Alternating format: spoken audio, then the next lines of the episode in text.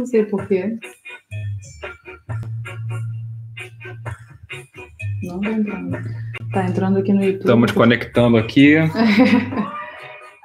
Deixa eu ver aqui. Vou entrar de novo aqui. Ver se eu consigo.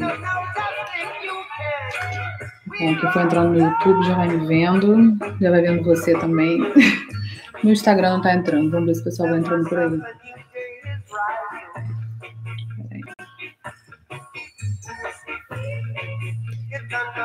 Tudo bem com vocês? Olá.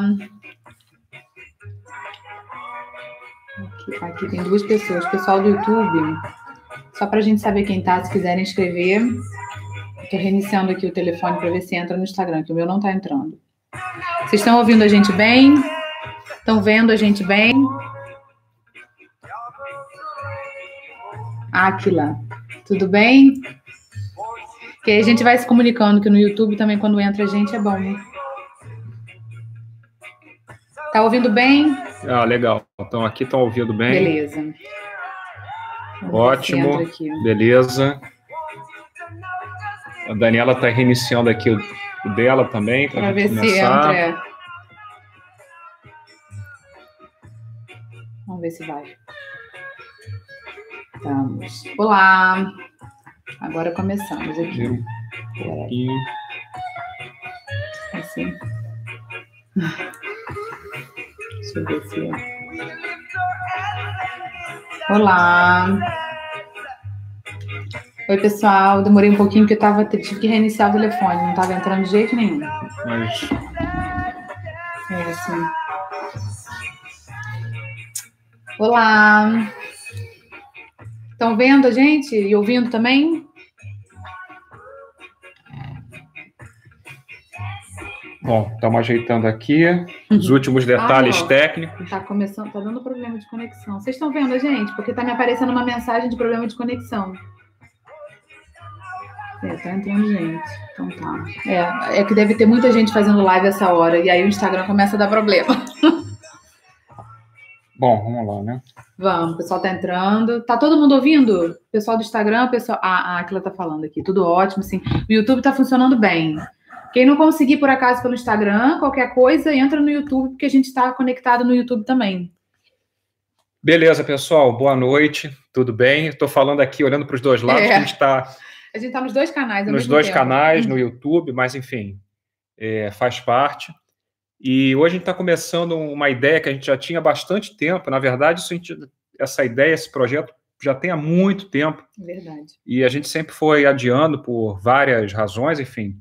Mas hoje chegou o dia de a gente começar aí. A gente sempre teve um, a ideia, como eu dizia, assim, de ter um, um espaço semanal que a gente conversasse um pouco é, de uma forma mais ainda mais informal, né? Então, assim, como até como casal, a gente compartilhasse um pouco a nossa tudo isso que a gente de alguma forma coloca nas redes sociais, né? E que a gente é, também as mentorias, atendimentos que a gente faz, que a gente também conversasse um pouco do nosso ponto de vista é, prático, né? Como a gente aplica também isso é, no nosso dia a dia e, e não só, também comentar assim os assuntos mais é, que geraram mais movimentação durante a semana, até os mais polêmicos, os que geraram, enfim, mais é, interesse e, e, qualquer outra questão também que vocês queiram queiram comentar, né? Então, assim, o, o objetivo é ser uma coisa totalmente informal. A gente não preparou nada específico, não, não uhum. tem roteiro, não tem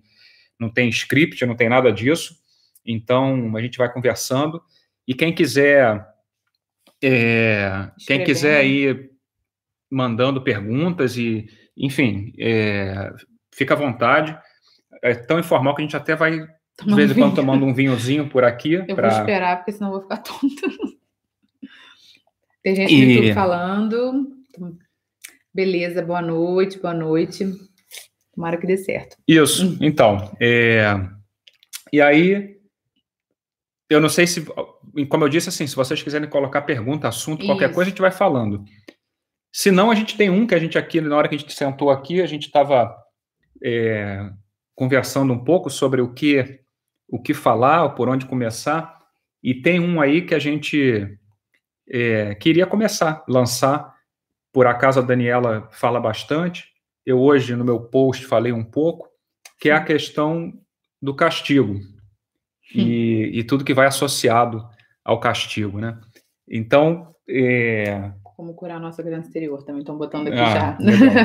então, assim, Beleza. a gente talvez comece aí pelo, por esse assunto do castigo, que eu acho Sim. que, como ponto de partida, enfim, é a, a nossa primeira estação nessa, nessa viagem de hoje aí, mas ele vai nos levar a, acho que, praticamente a todas as perguntas aí que vocês forem colocando, a gente vai, vai tangenciando, vai tocando, vai entrando mais a fundo, mas o castigo é uma coisa, vai nos levar a, a, uma segunda estação que é que essa é universal, essa é aquelas estações do metrô que faz, como que chama, que faz tipo baldeação, né, é, que juntam várias estações. Então, o castigo nos leva, nos leva a uma dessas estações que junta praticamente tudo. Então, é, é um bom é um bom assunto e sempre gera muita muita polêmica, né? Sim. Não sei se você quer Vou falar. Só estão lançando perguntas aqui no, no perfil, né? Falar sobre a convivência do casal durante a quarentena. Depois a gente fala também, tá? Beleza. É... Bom, castigo, é... até vou fazer um spoiler que a gente. Eu, essa semana eu vou fazer uma live especificamente sobre castigo, vou falar de consequências, vou falar de recompensas, porque é um tema extremamente controvertido. Né? A gente. A ideia do castigo está muito interiorizada na nossa sociedade, a gente vive numa sociedade punitiva, né? Então, para a gente, não existe fazer uma coisa errada e não ter uma punição de volta, né? E eu fiz um post essa semana, acho que foi ontem, né? O post, eu, eu falei esses dois dias de, de, castigo e toda vez que eu escrevo sobre castigo, é, é um mar, é, aparece um mar de pessoas realmente criticando, falando que, ah, se não tem castigo, eu estou sendo permissiva que a minha página fala muito de não vou colocar limites, de isso, de ser permissiva, né? E uma coisa não tem nada a ver com a outra. É, na verdade, o castigo é um, um meio de controle social. É, a gente aprendeu, a gente, a gente foi adestrado, né? Na verdade, o castigo domestica a criança. E, e a gente, né, como sociedade, pessoas adultas, na, na sociedade a gente atua dentro das regras porque existe uma punição de volta, senão a gente provavelmente estaria aí fazendo o que quisesse, né? Muita gente é, cruza um sinal vermelho, é, não cruza um sinal vermelho porque sabe que vai ter uma multa, mas talvez se não tivesse a multa, ela se arriscaria, arriscaria a vida de outras pessoas. Então, assim, a gente está acostumado a agir bem porque existe uma punição, não porque a gente sabe que a nossa atitude é importante né, no, no convívio social. Então, para a criança é a mesma coisa. Se eu estou o tempo inteiro castigando a criança, eu simplesmente estou tirando dela a responsabilidade por aquela, por aquela conduta que ela está tendo. A gente não leva ela para uma reflexão né, do que ela fez de errado, para ela poder fazer escolhas diferentes da próxima vez. A gente simplesmente interrompe. Fala. Fala. A gente simplesmente interrompe o, o comportamento é, inadequado, que não agrada a gente, interrompe imediatamente, porque o castigo gera medo na criança. Então, é, nesse momento, ela interrompeu, ela já sabe que vai vir alguma coisa, então muitas vezes ela deixa de fazer a coisa errada por medo. E claro. Bom, mas. mas por que. Fala, fala. Por que, que isso gera tanta, tanto incômodo? Por que, que isso é, atiça tanto as pessoas, né? Por, assim, eu acho que a gente tem que levar também um pouco além, que no fim das contas, o castigo não é só na relação com os filhos, né? O, logicamente, com os filhos é onde isso, isso se a, aparece de forma clara, evidente, né? A gente é, exterioriza esse castigo com os filhos de uma maneira muito mais evidente, porque no fundo a gente se julga superior a nossos filhos, né? Sim. E, e portanto, a gente considera que a gente realmente está tá, é, liberado ou está assim com credenciais para para castigar, mas o castigo também acontece em, em, todas as outras relações, né? As relações Sim, de casal, as uhum. relações entre não só do pai para o filho, mas muitas vezes já nós adultos de filho com, com pais, né? Mas principalmente no casal também o castigo ele ele acontece, né? De uma forma mais velada, né? Não é uma forma tão é, como eu dizia, explícita quanto é com uma criança. Mas a gente pune o nosso parceiro é, de muitas formas e de uma forma e, e, e, com uma frequência bastante elevada.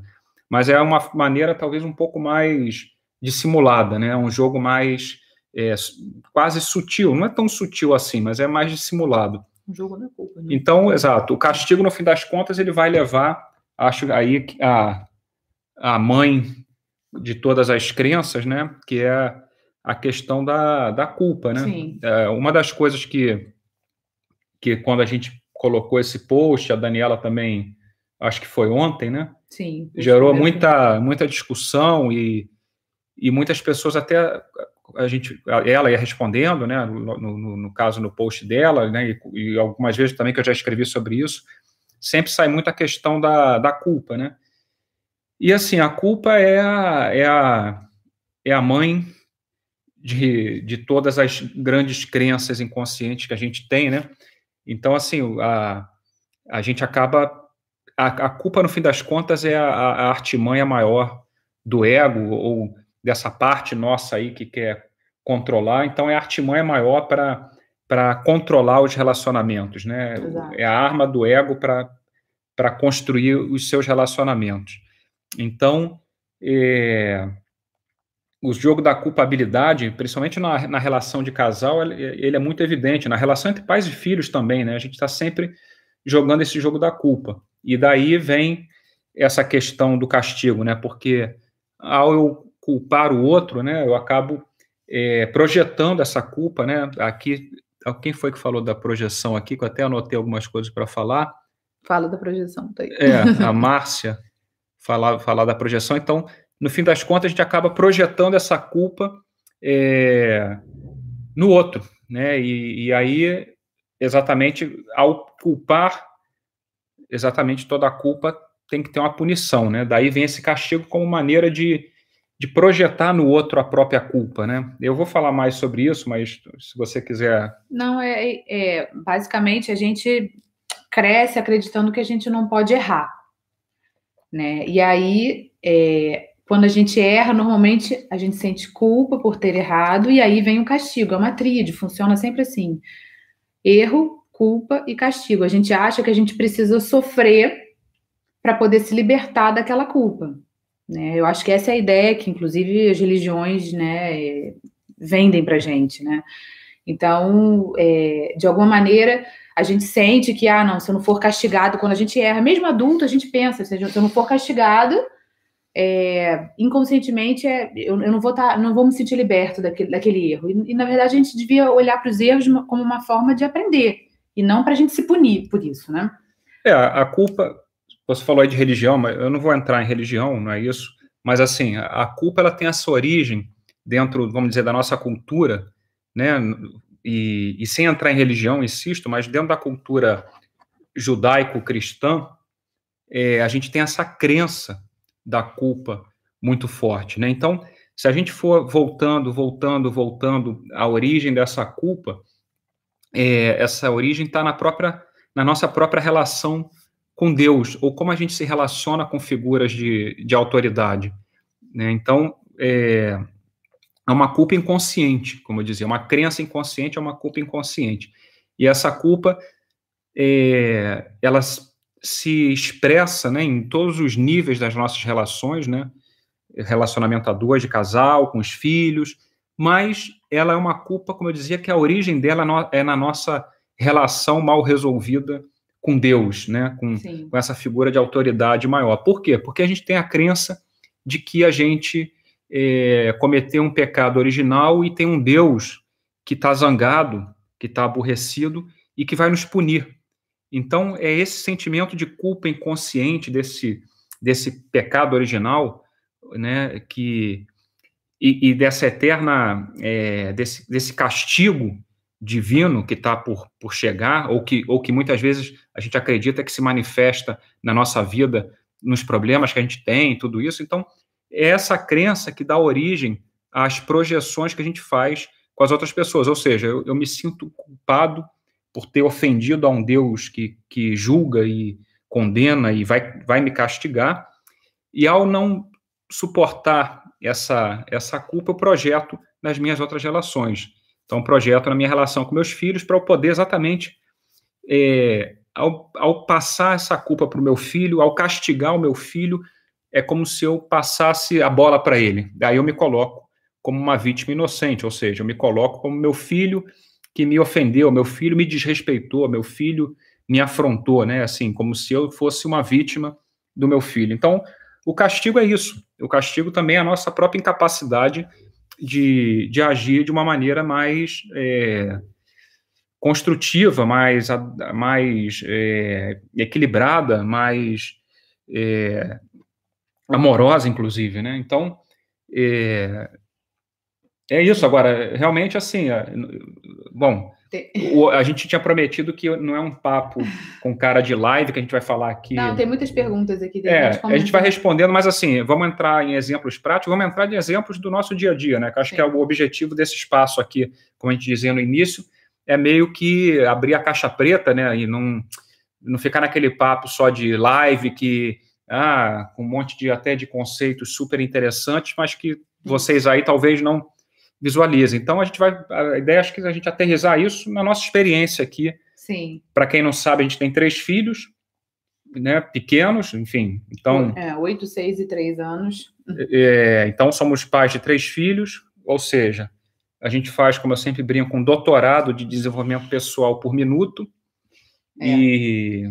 e essa convivência de quarentena, 24 horas por dia, tem, tem, tem trazido novas experiências para a gente e a gente tem, tem tido que aumentar o nosso repertório, porque, como eu falo, em, em, muitos momentos, muitas sombras vão saindo aí quando a gente começa a conviver 24 horas por dia com a nossa família, né? O bem ou mal, antes a gente tinha válvulas de escape, saía, fazia as nossas coisas e tal, se encontrava de noite, um pouco com pressa, mas agora não. Todo mundo vivenciando todos os dias, o dia inteiro, os trabalhos não pararam, né? Ele tem trabalho, eu também. Tem a casa, tem as crianças, então assim, é, a, a, a troca com eles tem sido. Tá, mas beleza, mas isso assim, as, ótimo, mas as pessoas já de qualquer assim, de alguma maneira todo mundo está meio nessa situação, né? Sim, e, sim, sim. E, e então, como que a gente como que a gente lida com essa questão aqui com os nossos filhos do castigo? Como a gente lidava antes, como que o castigo acontecia com a gente, ou, ou, como, ou como acontece, né? Porque. Nem sempre. Como eu brinco sempre também, às vezes, bom, eu nunca tive pretensão disso, mas eu já posso garantir que eu estou longe de ser um ser iluminado, iluminado e nem sempre brinco, não verei Buda nem Jesus. Não, então... o castigo, o castigo aqui era normal antigamente, né? Era coisa, era, era a nossa ferramenta principal para controlar as crianças. Quando eles não faziam o que a gente queria, a gente estava castigando. Isso bota aí há uns dois anos atrás, pelo menos, né? E isso começou a incomodar, me, incomodar demais, me incomodava demais porque isso, eu me achava uma mãe ruim por conta disso. Me sentia culpada demais e falava, não é possível, isso não. não... Que, que esse é interessante, né? Exatamente isso. Eu vou te interrompendo, mas Sim. assim, é interessante como. É, agora eu lembrei que tinha um programa do Marcos Mion tem, tem muitos anos que ele ia botando os vídeos, os, clipes e ia parando para trás. Caraca, comentar. eu sei, eu lembro disso da MTV, não é? É. Então você vai falando, eu vou te interrompendo. Tá. E, e depois não me castiga. É. Mas o. Vamos desligar aqui que a gente vai ver. Mas é interessante isso, porque assim, até essa. Isso que você está explicando realmente mostra exatamente, primeiro, como é, você se sentia culpado, ou seja. Se sentia culpada, me sentia péssima. Sim, mas acaba. É, é um círculo vicioso, mas você se sente culpada. Aí essa culpa que você sente, mas como você não tem consciência dela, você novamente projeta ela no teu filho castigando para que ele se sinta culpado sim, pelo sim. erro dele. Porque o castigo, no fim das contas, o objetivo é esse, não é educar, é que o outro se sinta culpado. Então, essa é a dinâmica que, que, que sempre se retroalimenta, né? E, e, a outra crença que está por trás de que a mãe tem que ser tudo para os filhos, ou que a mãe todas essas crenças relacionadas com a maternidade, com a paternidade. Sim, né? é quase um ser santificado a mãe, né? Então tem que essa... é uma escravidão e uma, é uma violência. Exato, exatamente. A gente, mesmo essa coisa de família doriana, né? Que todo mundo feliz, em volta da mesa, um café da manhã de hotel, aquela coisa, enfim. Eu não lembro da gente ter tido um café da manhã de hotel aqui tranquilo. E desfrutando super, né? Ai, que lindo, todo mundo comendo, não, loucura, é, sujando tudo, e, e, eu me irritava demais com essas coisas. Então, a gente, claro, quando a gente está. Quando a gente começa a, a, ver que a gente vai perder o controle, né? A gente começa a querer controlar o outro, e é o que acontece com as crianças. Para com isso. Senta, come em cima do prato. Então, claro, não tem como a hora da comida ser uma coisa. Na, na época, não tinha como ser super tranquila. Agora a gente está já pegando um ritmo, já são 32 dias em casa, e mudou. Realmente, já a hora da comida está sendo um momento até de, de estar juntos e mais tranquilos, né? Mas, enfim, antes eu sentia essa culpa horrível por castigar, e foi o dia que eu, foi quando eu comecei a me questionar. Será que isso funciona? Será que tem que ser assim? Eu não gosto que seja assim. E foi aí que a gente, que eu, eu fui entrando nesse estudo, né? Enfim, da parentalidade consciente, disciplina positiva e tal. E acho que o castigo foi a primeira coisa que a gente tirou daqui de casa. A gente falou, não vamos castigar mais, sabe? Vamos tentar conversar. Só que, claro, na hora de conversar, faltava repertório. Era aquela coisa, a gente achando que ia conversar bonitinho, educar com respeito e tal, e as crianças iam ficar bonitinhas com a gente. E não foi assim. Não foi assim, isso é Bom, é frustrante. Isso aconteceu, a gente está aqui agora, para nós são, são 11 horas da noite, né?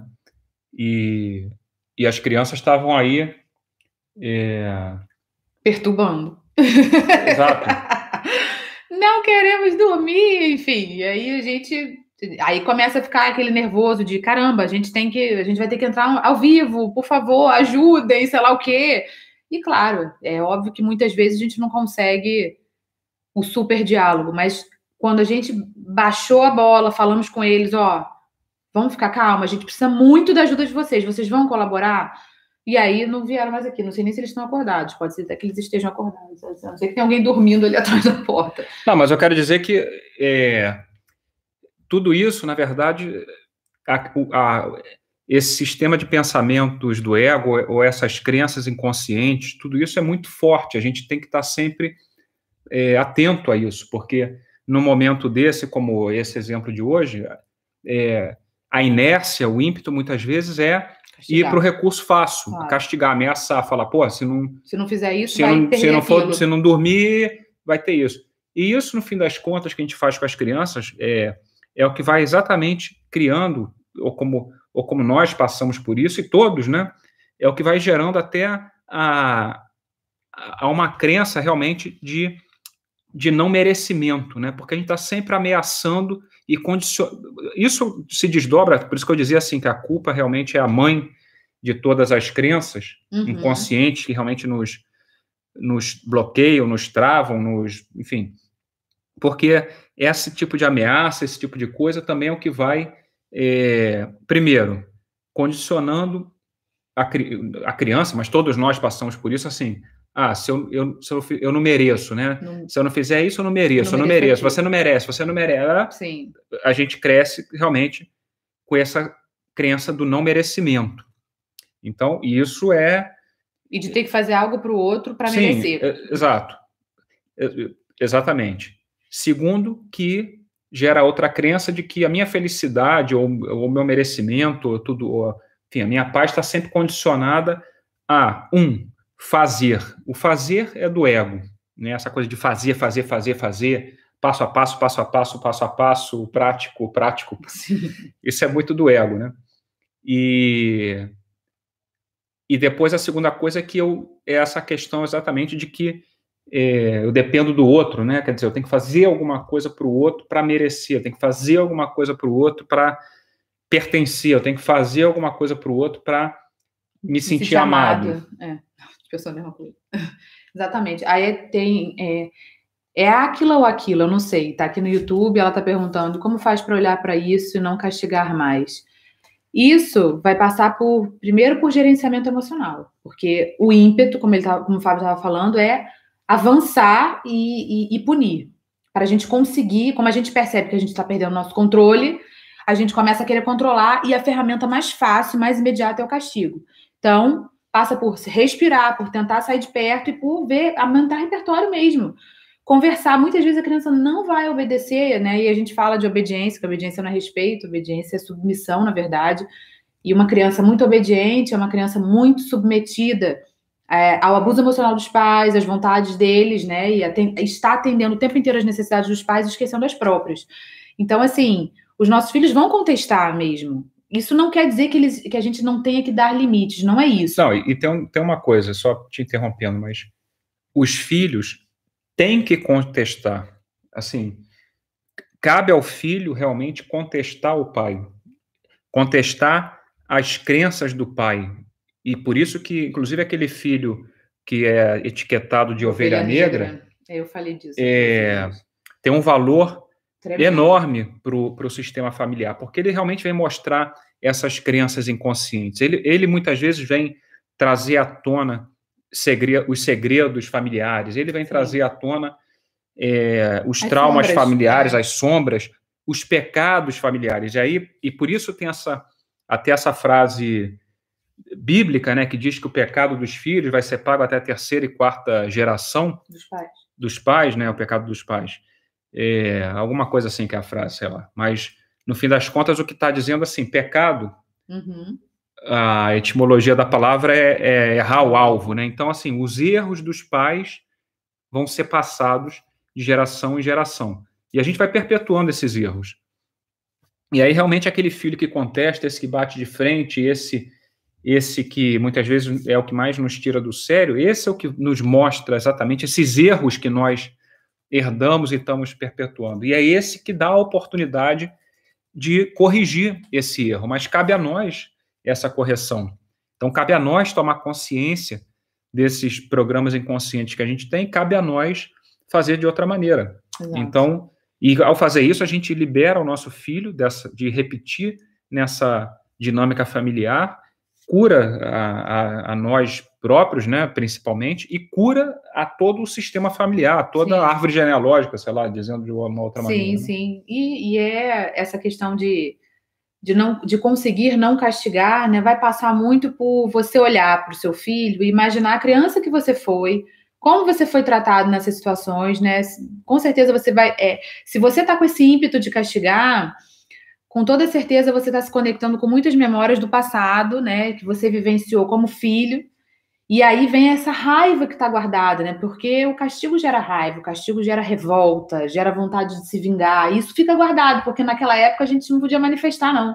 Era castigado, engolir choro e ficar quieto, né?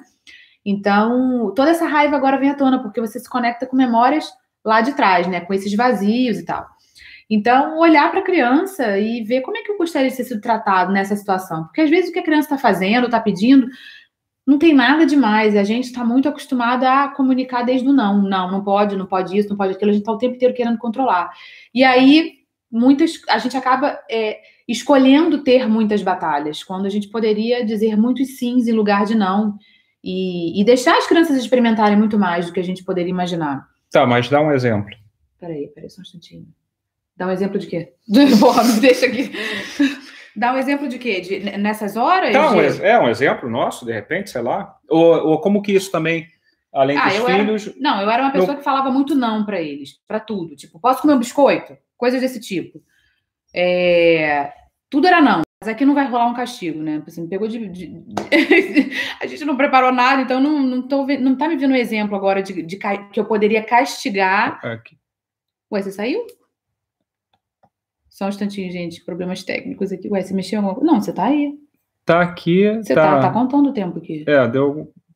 Vamos lá. Não, aqui também tá. Aqui é que saldo do ar aqui, pelo menos para mim, mas acho que voltou agora. Não, aqui tá aqui também. Não, assim, exemplo de castigo.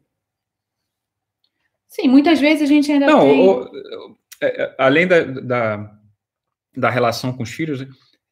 É... Castigo quem? Entre casal? Ah, tem gente falando isso, que vivia uma relação de casal Exato. muito punitiva. E a gente a gente está... E, e, como eu dizia, assim, esse castigo... Bom, aliás, assim, o, a culpa ou a punição, o castigo é o, o, o alicerce maior do ego. Aliás, deixa eu fazer só um comentário rápido aqui. Hum. Aqui, para que o pessoal que está no meu perfil já me conhece, então assim, sabe que eu tenho, eu tô no Telegram botando um programa lá, outra maneira, mas vou falar aqui também. Olha, falando aqui para o perfil, para a audiência da Daniela, assim, eu, eu coloquei, eu estou fazendo um programa, outra maneira, no Telegram, que é um curso que eu disponibilizei agora por conta dessa questão do, da quarentena, gratuito. E falo muito disso lá. Então, quem não está lá, eu sugiro ah, a, que entre tá lá. falando, o curso é incrível, outra maneira, gratidão. Ah, legal. Está aqui no meu perfil, mas está ah, falando ah, do, teu, do teu programa. muito bom. E lá eu falo muito dessa questão do sistema de pensamentos do ego e como se reconectar com essa essência interior, com esse mestre interior, como, como construir relacionamentos. Aliás, a gente está exatamente agora nessa transição entre esses relacionamentos especiais, como eu chamo, os relacionamentos do ego, cujos quais a culpa é a base, para os relacionamentos, a gente está usando uma termo, terminologia cristã lá, só para que seria os relacionamentos santos, ou seja, esse relacionamento realmente do amor verdadeiro, esse que nos, é, nos traz paz e plenitude. Né? Então, é, a culpa, como eu dizia, assim, é a base de tudo. Só que da culpa vão derivando uma série de outras crenças e, como eu dizia e como eu ia falar, assim, ah, dos casais, né? Então, assim, na questão do casal é mais sutil, ela vem, ela vem é, embrulhada, é meio presente grego, vem embrulhada num lacinho cor-de-rosa que parece que é amor, mas não é amor. O amor, talvez de 90, sei lá, de quase a maioria dos Tem casais. Tem várias pessoas perguntando teu perfil, desculpa aqui, fábio.peres com z. Teixeira, arroba fábio.peres.teixeira. Vai, continua. Isso. Uhum. Não, então, é, a gente vive relacionamentos, vive casamentos que não é baseado no amor. É baseado talvez num amor romântico. Mas esse amor romântico, exatamente, até como a gente expressa esse amor romântico, né? a gente fala assim, ah, vou conquistar o outro. E se eu conquisto alguém, é o primeiro passo depois de conquistar. Bom, primeiro, se eu conquisto alguma coisa, é porque me Obrigada, falta. Já botou ali, É porque me falta alguma coisa. E ao conquistar, a primeira coisa que eu vou fazer é ter medo de perder. Vou, vou me defender para não perder isso que eu conquistei. Então, esse é o amor romântico, esse é o amor da escassez. E a, e a me, forma, o mecanismo que a gente tem para controlar, ou para preservar, ou para manter esse, entre aspas, amor, é através da culpa. Só que no relacionamento a dois, essa culpa não é igual a gente faz com os filhos, ou, o castigo não é igual a gente faz com os filhos, assim, não bota sentado no cantinho, como que é que chama? Cantinho do pensamento. Cantinho do pensamento, senão o negócio lá, porra, tá, uhum. sai fora, né? É mais sutil, a gente bota no lacinho cor-de-rosa e tá sempre naquela. Como, como os nossos pais fazem com a gente, ou fizeram, ou como nós fazemos com nossos filhos, quer dizer, é aquela coisa assim, ah, se você ah, você não gosta mais de mim, ah, não sei o quê. É, chantagem ou, emocional. Ou sem né? você eu não vivo, sei lá, tem, tem N maneiras de, de isso ser feito, né? Mas é, eu sei que talvez vocês possam estar até ouvindo e falar assim, ah, pô, esse cara tá maluco, isso é óbvio, isso eu já sei. Isso não é coisa. Aliás, esse é o pensamento do ego, que faz realmente nos manter nessa, nessa dinâmica. Mas o fato é que a gente vive isso no dia a dia. Nós vivemos isso aqui no dia a dia, sim, né? Sim.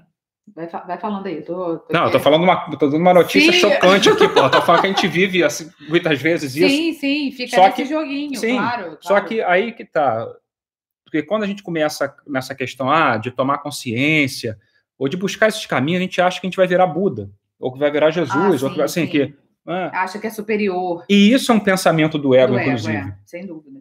Porque eh, nos coloca numa coisa que é difícil, né, impossível até, talvez, de atingir. Mas o fato é que não é isso. Tomar consciência é você estar tá atento e, e, cada vez é, errar, não se julgar, nem se culpar, nem se pena, não se castigar, porque esse, todo esse castigo que a gente está falando, ele ele se dá em primeiro, em primeiro e de forma mais impactante com a gente, com a gente mesmo, é. só que é, é, inconsciente. Mas nós nos castigamos, nos punimos, nos criticamos, nos desvalorizamos, nos Sim. desmerecemos, nos blá blá blá. Então, é isso que acontece. Então, assim, a gente errou, beleza, e ao tomar consciência, ou a ver de outra maneira, é o que nos realmente é, nos tira desse inferno e nos leva ao, ao, céu. Quer dizer, o céu e o inferno são estados mentais, são mudanças de percepção, não precisa, são instantâneos, né? Uhum. Isso Sim. foi o que tinha acontecido comigo. Não, é que entra em meio, eu acho, e aí. Hum. acho que entra em meio. É gente... Mas. que mais? Peraí, que tem, tem muita gente bem ao contrário, né? Nos, to nos tornamos mais presentes e atentos. Peraí. Alma iluminada. Sim, exato. Então, o presente, na verdade. Uhum exatamente isso, assim, quando a gente esse é o momento que a gente se reconecta com o presente, quando a gente porque normalmente vai continuar sempre vivendo é, no passado, preso ao passado ou pensando no futuro, mas nunca no presente. Então, no momento que a gente toma essa consciência, é, é quando a gente realmente volta para o presente, que é, que é o único instante real de fato, o agora, o eterno, é o agora.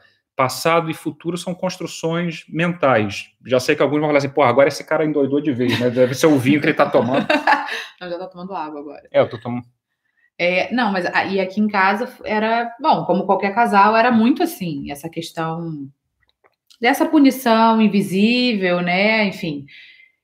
E, e a, a, partir do momento que a gente, a gente não, não, não é, repito, não somos seres evoluídos, não, mas existe uma, agora uma, uma pequena mudança que é essa questão de olhar na hora de um conflito, olhar para o que é nosso, cada um se fazer responsável pelo. Porque é aquela coisa, a gente sempre está projetando no outro e dizendo que o outro é culpado pelo que a gente sente, né? Então a gente está irritado, a gente acha que foi o outro que, que, causou aquela irritação, aquela raiva.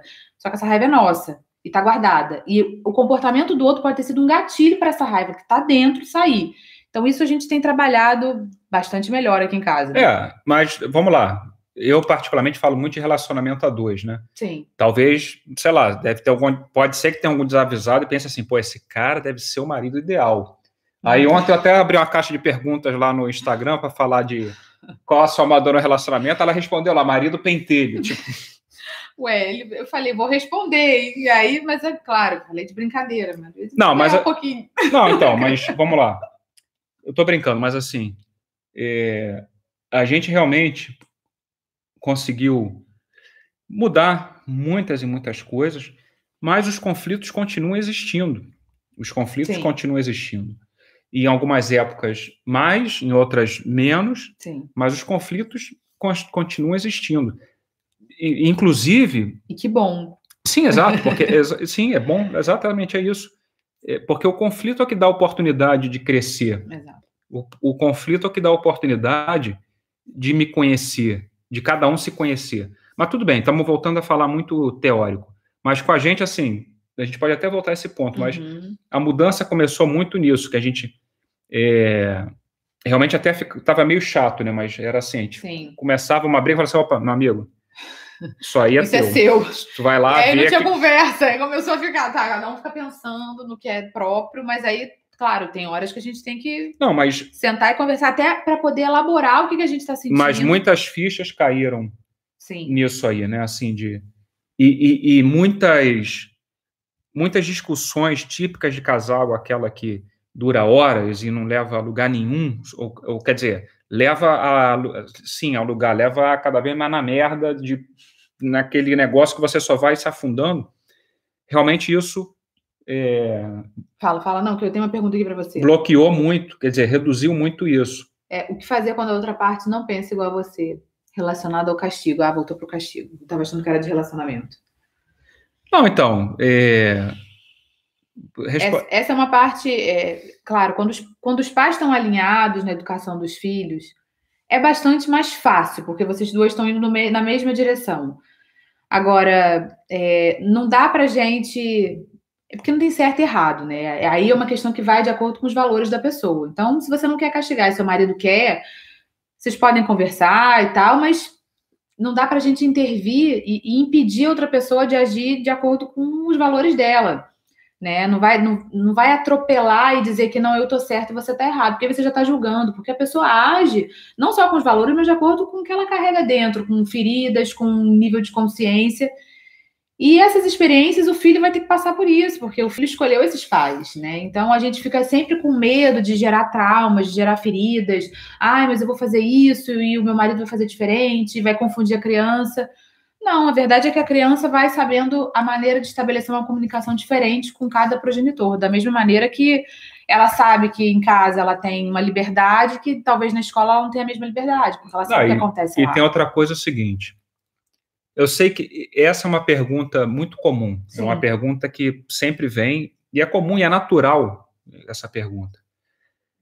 Mas essa pergunta, assim, tem tudo isso que a Daniela falou, e talvez eu só complementasse, assim, diria por um lado, tem uma questão, novamente, do ego, assim, de que se o outro não pensa como eu penso, mas como eu julgo que o que eu penso é o certo, é o certo é. ou é melhor, então isso me gera um incômodo porque é, o outro está pensando de maneira errada e por aí vai.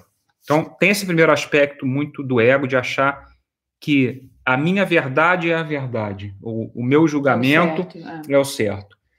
E aí, eu vou levar novamente, vou voltar um pouquinho atrás, não vou, prometo que eu não vou voltar na minha primeira comunhão, mas vou voltar um pouco atrás. Não, vou dizer assim, que a gente vive num universo dual. A gente vive num mundo de dualidades, de polaridades, né? A questão é viver no mundo dual, mas ter uma consciência de unidade. Mas isso fica para outro momento, Sim. esse papo. É. Mas o fato é que a gente vive num universo dual, onde tudo se manifesta em polaridades. E o equilíbrio, a, a paz, a plenitude, é, o crescimento, a harmonia, ou como você, tudo que você, que você, como quiser chamar, vem quando a gente integra as polaridades. Então, o que eu quero dizer com isso? Nesse caso, que bom que o outro pensa diferente. Certamente o outro pensa, porque senão vocês não teriam, não estariam juntos e não teriam se atraído por ressonância. Uhum. Certamente vocês pensam a mesma informação, só que de polaridades diferentes. E aí o crescimento como casal, o crescimento como indivíduo, o crescimento como família é quando você integra as polaridades. E isso é o que torna uma família é, plena, é, fe feliz entre aspas, feliz e triste, porque a, a, felicidade não existe sem a tristeza. Tá, né? e marido aí. Então. Hã? Não, são, são seguidores aqui que tá a, Mari, tá a mulher e o, e o marido, ah, então os dois. então, é, então isso, então assim, acho que agora eu perdi o fio da meada. Desculpa. Porra, isso vai dar uma briga aí depois. Você falou de integrar as polaridades, que não, não estão juntos à toa. Né, que não concorda com Sim, o que exato. pensa, então, mas estão juntos por algum não, motivo. Então, então exato. É, o, então, acho que quando o outro pensa diferente, ótimo. Então, ambos têm que buscar essa essa integração, né? Buscar isso. Agora, de qualquer maneira, tudo bem. Aí eu estou falando isso novamente, ah, pode ser muito idealizado, né? Vamos dizer, o outro é um, um, um pela saco, um cretino. não, ou, ou, mas isso não quer dizer que ninguém tenha que tolerar nada. Não. Nem, nem se violentar. Nem se violentar, disso, nem não. tolerar nada disso. Tem, tem, o, o que isso tem a dizer é que a gente tem que a, aprender da situação e tomar novas decisões. A decisão sempre tem que ser. É, a gente tem que tomar decisões e, e tem que entrar em ação. E se mudar, exatamente. Não é ficar esperando que o outro mude para que as coisas funcionem, né? Porque aqui alguém está perguntando, e quando os pais são separados, né? Que tem certas coisas que a gente não vai poder controlar. Mas quando a gente muda, né, é aquela questão da ressonância. Por ressonância, o nosso entorno vai mudando também, as pessoas vão se comunicando com a gente de outra forma. É, porque tem que se comunicar de outra forma, porque a gente mudou a relação que a gente tem com a gente. Então, é, não esperar que o outro mude. Nesse, no caso de pais separados, então, tem como a gente controlar como é que o pai vai na casa dele educar, se vai castigar, se não vai, se vai ser grosseiro ou não. Óbvio que se tem um canal de comunicação, maravilha, muito melhor, mais fácil. Agora faça você a sua parte em casa. Mas e, e, também tem outra coisa relacionada com essa questão dos filhos, né? A gente sempre tende a, de alguma forma, subjulgar é, os filhos, né? A gente sempre acha que Sim, que eles vão ser vítimas sofredoras ali. Né? Sim, a gente é, projeta isso, a gente sempre se coloca nessa posição de superioridade, né? Até como eu dizia no início, essa relação mal resolvida que a gente tem com as figuras de autoridade, né? Sim. Então a gente sempre acha também que o nosso filho vai ser uma, uma, uma vítima indefesa na mão é, de um pai. Insisto, hein? Eu estou dizendo do ponto de vista de, de pensamentos diferentes, tudo isso jamais estou dizendo que tenha que se tolerar nenhum tipo de, de relação tóxica e muito menos violenta. Sim. São coisas, logicamente, que não. Mas, mesmo esse tipo de relação tóxica e violenta, é, a gente pode se posicionar como uma vítima ou extrair aí o que, que, é, o que, que isso mostra de nós, né? Sim.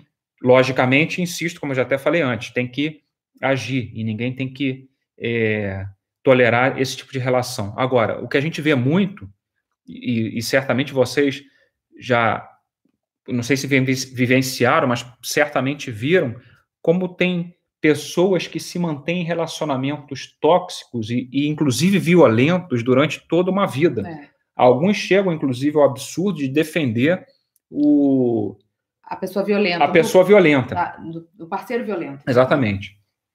E aí, novamente, dentro dessa ótica que eu dizia antes de dualidade, no fundo, essa vítima ela é tão vitimário quanto o próprio sujeito violento, porque sim, ela sim. também mantém essa, mantém ao manter relação. essa relação tanto Exato. tempo, mantém essa pessoa é, refém de, desse, desse jogo, dessa dinâmica. Né? Sim, porque se ela não aceitasse, essa violência não poderia acontecer.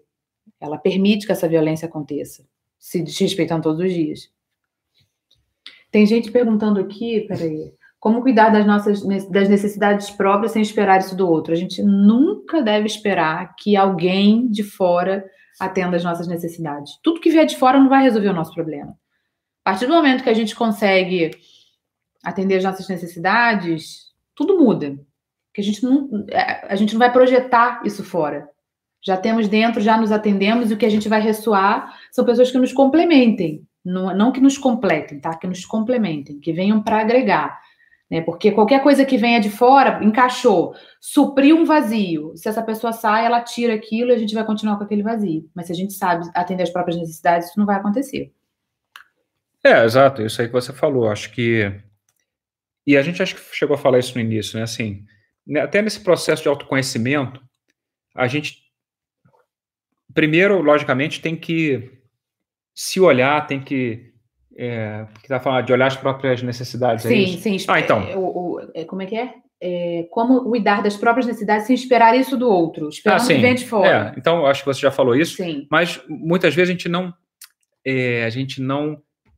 Tudo bem, ela já colocou de uma, de uma perspectiva. Vou colocar de outro ângulo, que também é muito comum, o seguinte: primeiro, a gente não olha as nossas necessidades, né?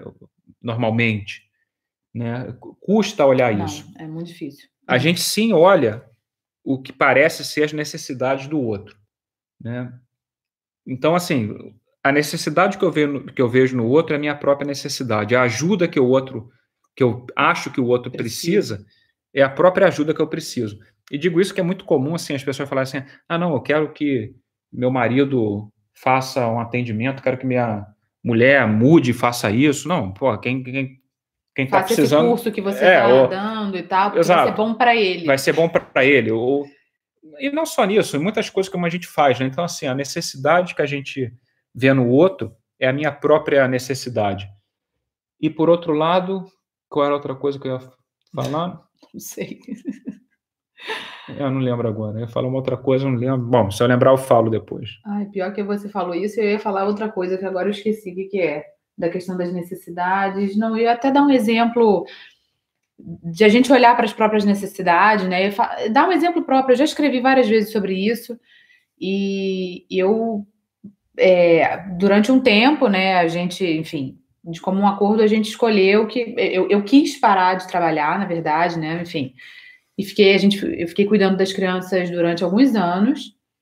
E eu me lembro que quando eu comecei a querer me recolocar no mercado e tal, eu sempre estava naquela, naquela posição de não, peraí, vem, tudo vem primeiro antes de mim, né? Então tinha casa, tinha as crianças, tinha o mercado, e, e eu precisava sentar para estudar. É, até a gente já estava aqui em Madrid, eu estava fazendo uma pós-graduação na minha área, sou advogada, para quem não sabe, e e aí eu precisava sentar para estudar, precisava fazer várias coisas, e eu me lembro que às vezes ele chegava de noite e falava assim: Mas e aí, você conseguiu sentar? Você conseguiu? Eu falei: Não, pô, mas a casa tem que ficar limpa, o mercado, sei lá o quê.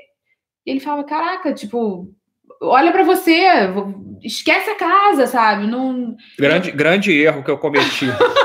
Porque aí eu falo assim, mas às vezes você. Mas peraí, agora eu vou denunciar também. Às vezes você fala... Eu falei, mas às vezes você chega e fala, pô, mas a casa tá meio suja, você. Aí você virou para mim, eu nunca mais esqueci da... dessa frase. Você virou para mim e falou assim, cara, foda-se eu. Aí aquilo marcou tanto, não sei se você lembra disso. Que eu falei, caraca, foda-se tudo. Desculpa aí o palavrão, que eu não costumo falar palavrão nas redes, mas assim, realmente. Mas em casa fala? Falo, de vez em quando falo. Mas assim, é, eu falei, caramba, não é possível, né? Realmente, eu tô botando o tempo inteiro tudo. Porque ele perguntava, pô, você hoje foi fazer ginástica? Eu não, porque tinha um mercado, porque tinha. Mas, então, aliás, exemplo clássico do jogo da culpa. que aí eu queria. Aí chegava sábado. É um, então, esse é um ah, exemplo ah, sim, ótimo. Sim, sim. É um belo exemplo. Oi, Ju! Esse é um, um, belo exemplo do jogo da culpa, de como isso funciona na prática. Sim. Nunca antes revelado. Mas assim. Já revelado, você já sei o que você vai falar. É, não, esse exemplo, que era chegava, eu não ia durante a semana, eu queria sempre ir na academia, essas coisas, Ai, e não ia. Não ia. E aí chegava sábado, que era quando eu podia ir. Se a gente ainda estava no Brasil. Que já era. Não, e aqui também, né? Sempre, durante muito tempo é, ficou verdade, assim, é muitos anos. então, assim, eu não ia durante a semana, porque justificava com trabalho, me colocava de vítima, logicamente, Fala né? Assim, palavrão sem culpa. Fale palavrão sem culpa. É. Não, essa, essa, essa disciplina a gente já tirou o doutorado de falar palavrão sem culpa. Sim. Mas. Aí você não ia durante então, a semana. Então eu justificava, né? Durante a semana. Não ia porque eu não queria, porque eu não queria mas para novamente, me colocava de vítima. Não, trabalho, não posso um tempo tal. Mas quando chegava sábado, que eu queria ir, eu já ficava com culpa por estar saindo de casa e deixando. Né, já, já respondo, Esther. Os filhos. Né, tá. Então, assim, naquela crença de que o pai tem que pensar nos filhos em primeiro lugar. Então, essa crença, que é uma crença inconsciente, que não tem nenhum sentido, mas enfim, me, me deixava assim, e você exercia oh. uma culpa enorme em mim. Sim, do tipo, eu projetava vazios projet... meus então, nele. E durante muitos anos ficou assim. Então eu ficava em casa puto, me sentindo culpado. Sim, mas também queria tá, você queria ter ido. Queria ter ido, então aí era um, ficava mal, de um mal-estar um ciclo, de. Um ciclo de merda. Exato. E aí a gente e durante muitos anos ficou foi. assim. E ele sempre me perguntava até, tipo, isso, não, você foi? Cara, não fui, porque isso, porque aquilo. Até se vocês olharem no meu, nos meus destaques no Instagram, né? Falar para os dois, né? Nos meus destaques no Instagram tem um destaque autocuidado. E aí você vai ver, assim, o primeiro vídeo é um vídeo de janeiro do ano passado, eu falando de culpa, tava falando justamente isso, de um não merecimento. Eu tava voltando da academia. Aí você vê o, o, o vídeo seguinte, é dois meses depois. Eu fiquei dois meses sem academia, falando, pô, pessoal, fiquei dois meses sem vir, falando, falando de autossabotagem e tal. E aí são vários, né, durante uma época eu vou assim pulando e aí até que chega o CrossFit do ano passado, que foi o divisor de água. Mas né? então, mas a gente ficou durante muito tempo assim, aí passou por uma etapa que a gente até era assim, nesse exemplo específico que eu estou dando, né? Que a gente até falou assim, opa, que aí eu, eu comecei a sair desse jogo da culpa de mim mesmo, por um lado, por outro, com relação a gente, eu falava assim, cara, pera, não vem jogar essa merda tua em cima de mim, ou seja, não vem jogar essa sombra. Quer ou não? Daí. Não vem jogar essa sombra tua em cima de mim, vai olhar tuas feridas, por que, que você está projetando isso, enfim. E, e, e, isso começou a mudar um pouco. E depois Sim. a gente, como eu falei, assim, a gente chegou. É, aí, como eu falei, assim, tomar, não é só tomar consciência e, e, e, ficar parado. Aí tem que entrar o ego, que é esse fazer, né? Esse é o momento de entrar o ego, como queira chamar, mas assim, do fazer, do entrar em ação. Então a gente até começou a falar, cara, em vez de por que, que a gente não começa a fazer é, aí no CrossFit, a é, gente, e a gente começou até aí com as crianças. É, eu já tinha feito. Você estava voltando, na verdade, e aí eu lembro que, enfim, eu fazia. Eu, eu fazia ginásio, fazia musculação aqui no, na, na academia do bairro e tal.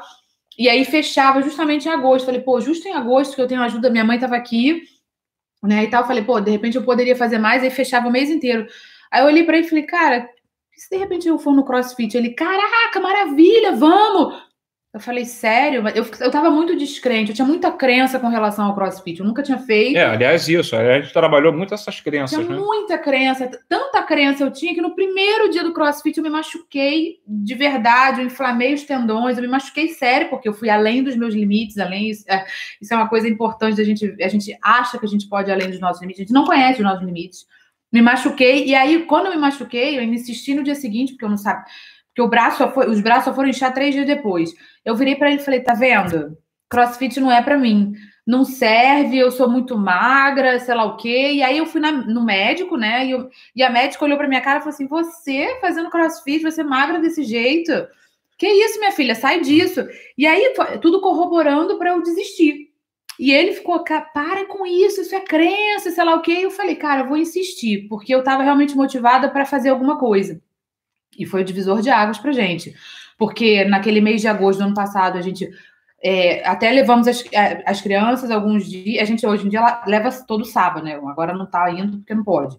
Mas todo sábado a gente leva, a gente vai com as crianças. E virou uma. Assim, eu lembro que agosto era férias, né? Enfim, a gente estava com minha mãe aqui, beleza, tinha uma ajuda. Mas, e aí depois eu falei, cara, como é que vai ser quando voltar ao normal? Setembro, que eles voltam às aulas e tal. Os horários do CrossFit me atrapalham demais, porque pega o meio da manhã e você teria que ir muito tarde. E a gente acabou falando assim, cara, é um pacto. Você vai a hora que você pode e eu vou a hora que eu posso. E só entra em casa depois de passar pelo CrossFit. Vamos fazer isso quatro vezes na semana. Isso, a quarta vez era no sábado.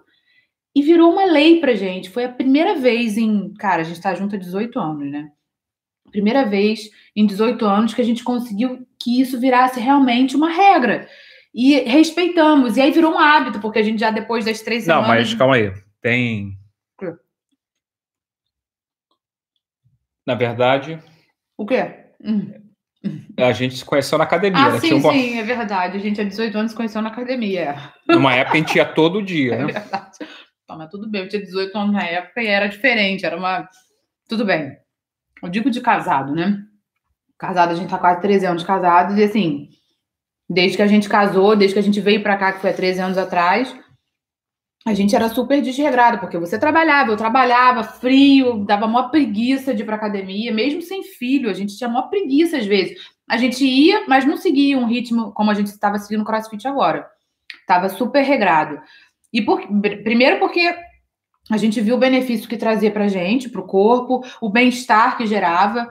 É, a gente começou a gostar realmente da atividade e falou: por que, que a gente tem que desistir? Por que, que o trabalho tem que estar, tá, tipo, tudo tem que estar tá na frente dessa questão de saúde? Porque eu, eu levava isso de uma maneira muito, ah, não, deixa para lá, depois eu. Que, é, que é mais um reflexo do, dessa questão da, do, do, cuidado, mas assim, do merecimento, né? Então, Sim. tá tudo em primeiro lugar, tá em primeiro lugar, tudo, tudo tá em primeiro lugar, desde o do saco de lixo a. Sim então, aí, novamente, até... é mais um reflexo dessa questão do, do não merecimento. Né? Exato. E aí vinha a culpa por várias coisas, né? E aí eu falei, e a gente pensou, poxa, mas a gente pode transformar esse momento no momento até em família no sábado, é, incutir essa ideia de, de cuidar, de se cuidar de, do corpo, não do corpo esbelto, bonito, não é isso, mas um corpo saudável.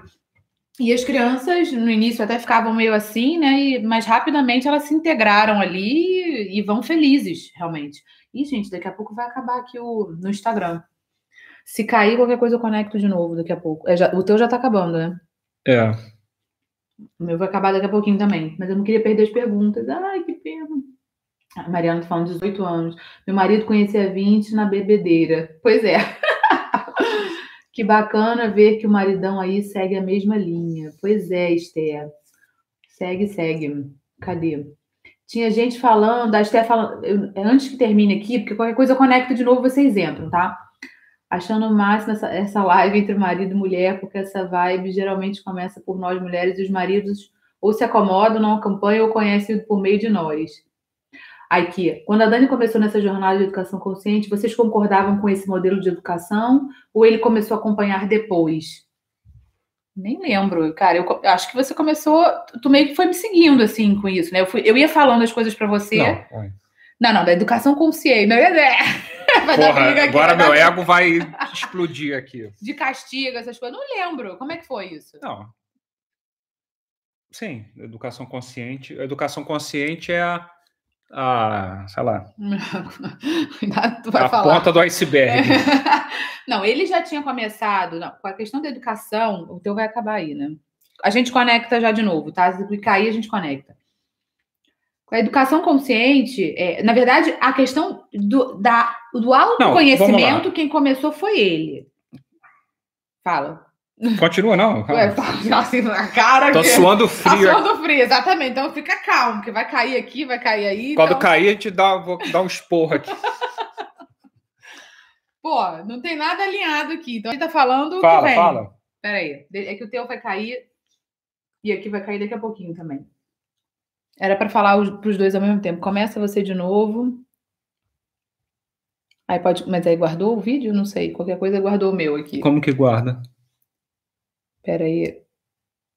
Eu não sei o que, que você fez, amor. Se você finalizou finalizar. direto. É, é, não, finalizar aí teria que aparecer a página de, de guardar. Então, o meu não mostra aqui a página. Peraí, eu vou. Como vai acabar aqui daqui a um minuto? Eu vou conectar de novo aqui. Eu vou finalizar e vou entrar de novo, tá? Então fiquem atentos aí que eu vou entrar de novo. Se demorar é porque deu algum problema aqui, mas eu tô no YouTube, lembra disso? Eu tô no YouTube também. Peraí, que o YouTube tá ligado porque o YouTube não tem limite. Compartilhem história. Isso que deve, deveria ter aparecido para você. Aqui, tá vendo? Essa página não aparece para você? Pô, o meu não tá aparecendo isso. Bom, vamos lá. O YouTube tá ligado, né? De qualquer forma, os dois estão ligados. Deixa eu ver se. É, Falando isso, queria pegar um pouco de água e. É, o YouTube tá, tá conectado ainda. O tua água acabou? Peraí. Gente, só um instantinho. que a gente tá. Vou tentar entrar de novo aqui. Pega da minha água, então. Vamos ver se entra no Instagram de novo. E bota, queria um pouco de tá, vinho. Tá, direto aqui. Estamos entrando bota ali um pouco ali, por favor. Onde é que tá o vinho? Ali em cima. Ah, tá ali. E bota um pouco de água aqui. Peraí. Estamos de volta aqui. O água tá lá na geladeira, não tá aqui. Vê se o pessoal tá entrando aí, eu não sei se às vezes tá... Pois é. Não, Elisa, a gente Aí ele está falando aqui para a gente não dar briga. Porque senão cai por terra tudo que ele está falando. Pô, mas a água, deixa eu dividir com a minha, porque a minha tá muito aqui. Eu vou ler Aí o cara sobe pelas paredes. É, vamos ver o que ele vai falar. Fica calmo aí, tá vermelho já, tô bebendo muito vinho. Oi, pessoal, vocês já estão entrando, já tô vendo. Peraí. Vou botar mais vinho para ele, mas é bom ele não tomar muito vinho, não, senão daqui a pouco Não, eu não. Mas, ó, quem está perguntando aqui. Ela estava aqui no, no, ah, no então. YouTube também, ou no meu Instagram, de repente ela entrou no teu agora. É, o link para entrar no, no Telegram tá na minha bio, tem lá. Mas se tiver alguma dificuldade, me manda um inbox que eu passo o link depois. Quem tá no YouTube, manda um oi aí pra gente, só para poder saber quem tá. A Raquel tá falando direto aqui. E tem mais gente conectada agora, então é que o YouTube fica uma imagem melhor, né? Fica maior, a gente vê melhor. O pessoal tá entrando de novo aqui. Mas a gente estava falando a questão de, ela a, a, foi a Esther, eu acho que perguntou. Não sei se a Esther tá agora. Oi, oi, Ana, Marcela.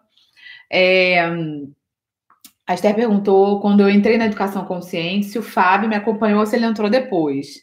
Aí eu falei, da educação consciente, eu falei, eu ia falando, eu ia conversando com ele essas questões, mas aí ele se incendiou aqui agora. Não, eu me incendiei, não, tava brincando, mas. Não, mas vamos voltar para o início de tudo.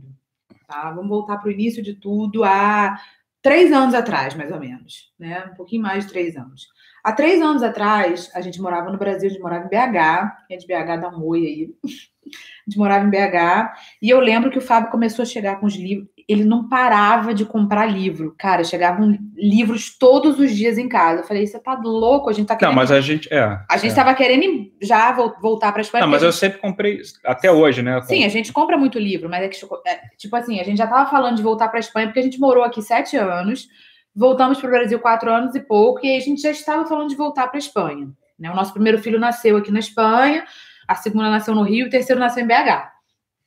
E aí eu, eu olhava para ele e falava: não é possível, você está comprando um monte de livros, a gente, como é que a gente vai levar isso para a Espanha, né? E estavam chegando livros dessa. Ele começou a falar de alta responsabilidade comigo. Foi a primeira coisa, assim, né? Que...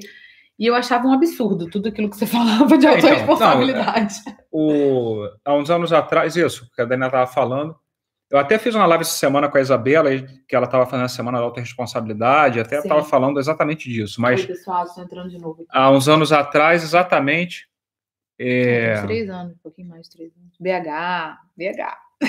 Então, é, ah, não, BH, eu até botei um post aí na quinta-feira sobre BH, né? BH, TBT, é. cidade mágica, assim, experiência incrível. Foi maravilhoso, foram quase três anos em BH. É. E o nosso terceiro filho veio lá. Então, assim, a gente adora, adora, adora a cidade, as pessoas, né? Lógico. Sim, sim, é, a recordação é muito carinho. Engraçado carinho. que BH foi assim, eu quando a gente voltou para o Brasil, fui trabalhar numa empresa que a sede era em BH, a sede na América Latina, enfim. Aí o compromisso era eu ir para BH. E... e a gente é do Rio. E a gente é do Rio. E eu fiquei, tipo, quase dois anos, um ano Juliane. e tanto, é, enrolando. Ficava indo e vindo de avião direto, mas não queria ir para BH. Falava, ah, não gosto de BH e tal. É, você nem que eu não andava, conhecia. né? Era assim, aeroporto, trabalho, trabalho, aeroporto, hotel, trabalho. E aí, em algum Exato. momento, ia falar, ah, não gosto de BH, para ver como as crenças são, assim, A gente queria ficar no Rio. é. Porque a família estava no Rio, enfim, mas. Então, e a gente, ele se impedia, ele estava em BH, mas se impedia, ele viajava muito também, não parava quieto em BH, né? Mas nem quando estava lá se permitia conhecer a cidade para E aí chegou um momento que a gente falou, pô, ou a gente volta para Espanha, ou a gente volta para BH. E aí eu falei, vamos, vamos para BH, vamos para BH. E, e foi assim, um tiro no escuro, porque eu nem conhecia BH, nunca tinha ido a BH. E foi maravilhoso, realmente foi uma escolha acertada. é, Maravilhoso. BH foi uma das, das surpresas, assim, gratas, né?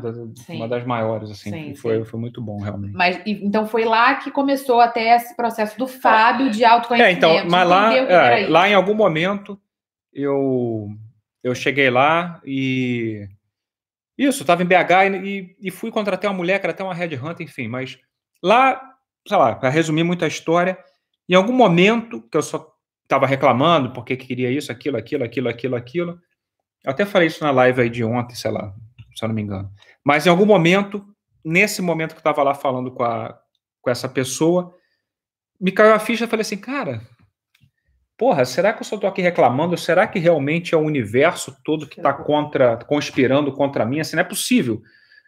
É, tudo são os outros, né? É. E aí caiu a ficha, assim. E mas caiu a ficha, mas eu não tinha essa consciência, né? Eu fiquei assim, porra, não é possível. E aí comecei a buscar algumas coisas, e, e aí quando até conheci essa palavra, autorresponsabilidade, que realmente nem, nem A gente não conhecia. nem te conhecia, né? E eu lembro que eu tipo, até cheguei em casa assim, caralho, para a Daniela, cara, encontrei essa porra aqui, olha aqui, como se fosse um, um mapa do tesouro, né? Assim. E eu olhei pra cara dele e falei, o quê? Então, se nego me, me liga, começa a me perturbar, reclama, sei lá o quê, a responsabilidade é minha. Então, ma- mas aí até como casal, só que para mim foi assim, igual um- uma flechada. É. Pá, eu, caralho, fiquei. Pra mim, não. E, e aí eu lembro até como casal, e é um pouco isso, que é uma coisa que muito, assim, diariamente as pessoas me perguntam, ah, mas se o marido não acompanha a mulher, não.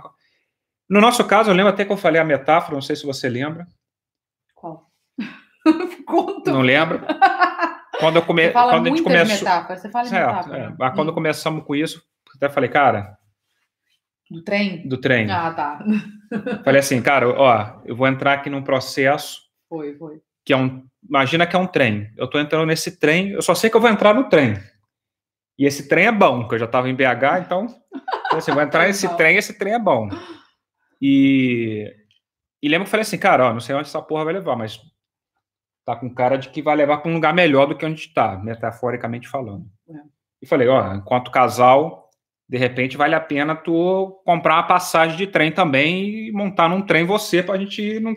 Juntos. vai ir junto em, em vias paralelas, mas pelo menos ir para a mesma direção, porque senão se eu vou para o norte, vai para sul, tá beleza, não tem problema nenhum. Só que eu vou para o norte, vai para sul e e foi um pouco esse processo, né? E aí você Foi. também começou É, não, eu, eu ainda demorei, eu ainda demorei. A gente veio para cá, para Espanha, e eu me lembro que uns seis meses depois é que eu comecei a pegar, assim, eu nem me permitia pegar os livros que a gente estava comprando, porque eu achava tudo assim meio. Falei, Ih, Fábio tá meio louco, essa coisa de autorresponsabilidade, sei lá o quê. E aí eu comecei a pegar uns livros, aí foi- foram livros simples, né? Que são básicos para o início, para quem está começando a entender, né? Até mesmo é, sobre lei da atração, essas coisas, né? Mas aquilo começou a fazer sentido para mim. Eu comecei pelo básico. E eu lembro que, tipo, onde eu tava, eu tava com o livro na bolsa e lendo aquilo, e aquilo foi fazer. Começou, eu não tava. Nessa época eu nem sabia nada, nem de disciplina positiva, de educação consciente, nada. hein? Começou por essa questão da autorresponsabilidade, lei da atração, ressonâncias e tal. que, que são coisas muito até do ego, né? Assim, digo, não autorresponsabilidade, mas, por exemplo, lei da atração, que, logicamente, eu não estou tirando o... não é mérito a palavra, não estou tirando a, Importância. a importância ou que realmente funcione, realmente funciona, Que o trem é bom mesmo. mas é, não deixa de ser uma questão muito do ego, né? Ou essa questão... E aí entra, acho que um pouco a questão da disciplina positiva, que era muito até um, umas conversas que a gente tinha, assim, é, toda essa questão, educação consciente, disciplina positiva, pode ter, e você até depois foi dando uma outra perspectiva até para o teu trabalho, né? Mas assim, a é. disciplina a positiva, disciplina por, si, me, por si mesmo. É. É porque pode ter muito. Bom, agora a gente está entrando já num papo um pouco é, mais não é, não é isso, filosófico, mas assim, eu particularmente me interesso, eu pessoalmente, né, uhum. né, gosto muito da questão mais metafísica Sim. e espiritualidade, né? Então, assim, como entre esse sistema de pensamentos do ego, né, e, e do Espírito isso. Santo, em curso de milagres e tudo isso. Então, é, do, e, e, sempre essa visão de, entre dualidade e todas as sabedorias não dois, né, advaitas e tudo isso. Né? Então, sim, sim. Não, quando entrou a questão da disciplina positiva, que para mim foi assim já um, um grande salto, porque me, me, me abriu a mente para uma abordagem diferente né, de educação, que até então eu não conhecia ou não conseguia aplicar em casa, a gente não conseguia aplicar em casa, mas eu lembro que a gente conversando ficou, chegou um momento que ficou assim, meio curto, sabe, meio raso. Falei, não, isso não é suficiente, tem que ter alguma coisa mais. E ele começou a buscar. Ele, ele realmente estava trazendo livros. A gente já estava aqui em Madrid. Nisso da disciplina positiva, a gente já estava aqui em Madrid, porque eu fiz a certificação como educadora parental aqui que, em Madrid. Que, logicamente, assim, só um parênteses. É, é, tem o seu absoluto valor. Tu... Sim, sim, uma gratidão enorme Não, que eu tenho até por sim, conhecer mas... a disciplina positiva e por ter, por ter trabalhado, trabalho com isso, óbvio, né? Mas o. Sim, exato, mas eu digo assim, até quem está na outra maneira sabe que eu falo muito assim, até essa questão do ego, e tudo no universo, nada pode ser eliminado, nada se perde, tudo, tudo, tudo se transforma, transforma mas é. tudo tem o seu propósito, a sua finalidade, né? Exato. A questão que a gente erra ou peca ou, sofre é que a gente quer atribuir funções para o que não está preparado, a começar pelo próprio ego, ou seja, a gente atribui ao ego Sim. determinadas funções que não é a sua, o seu propósito. E, e isso vale para qualquer outro conhecimento, né? Sim, sim.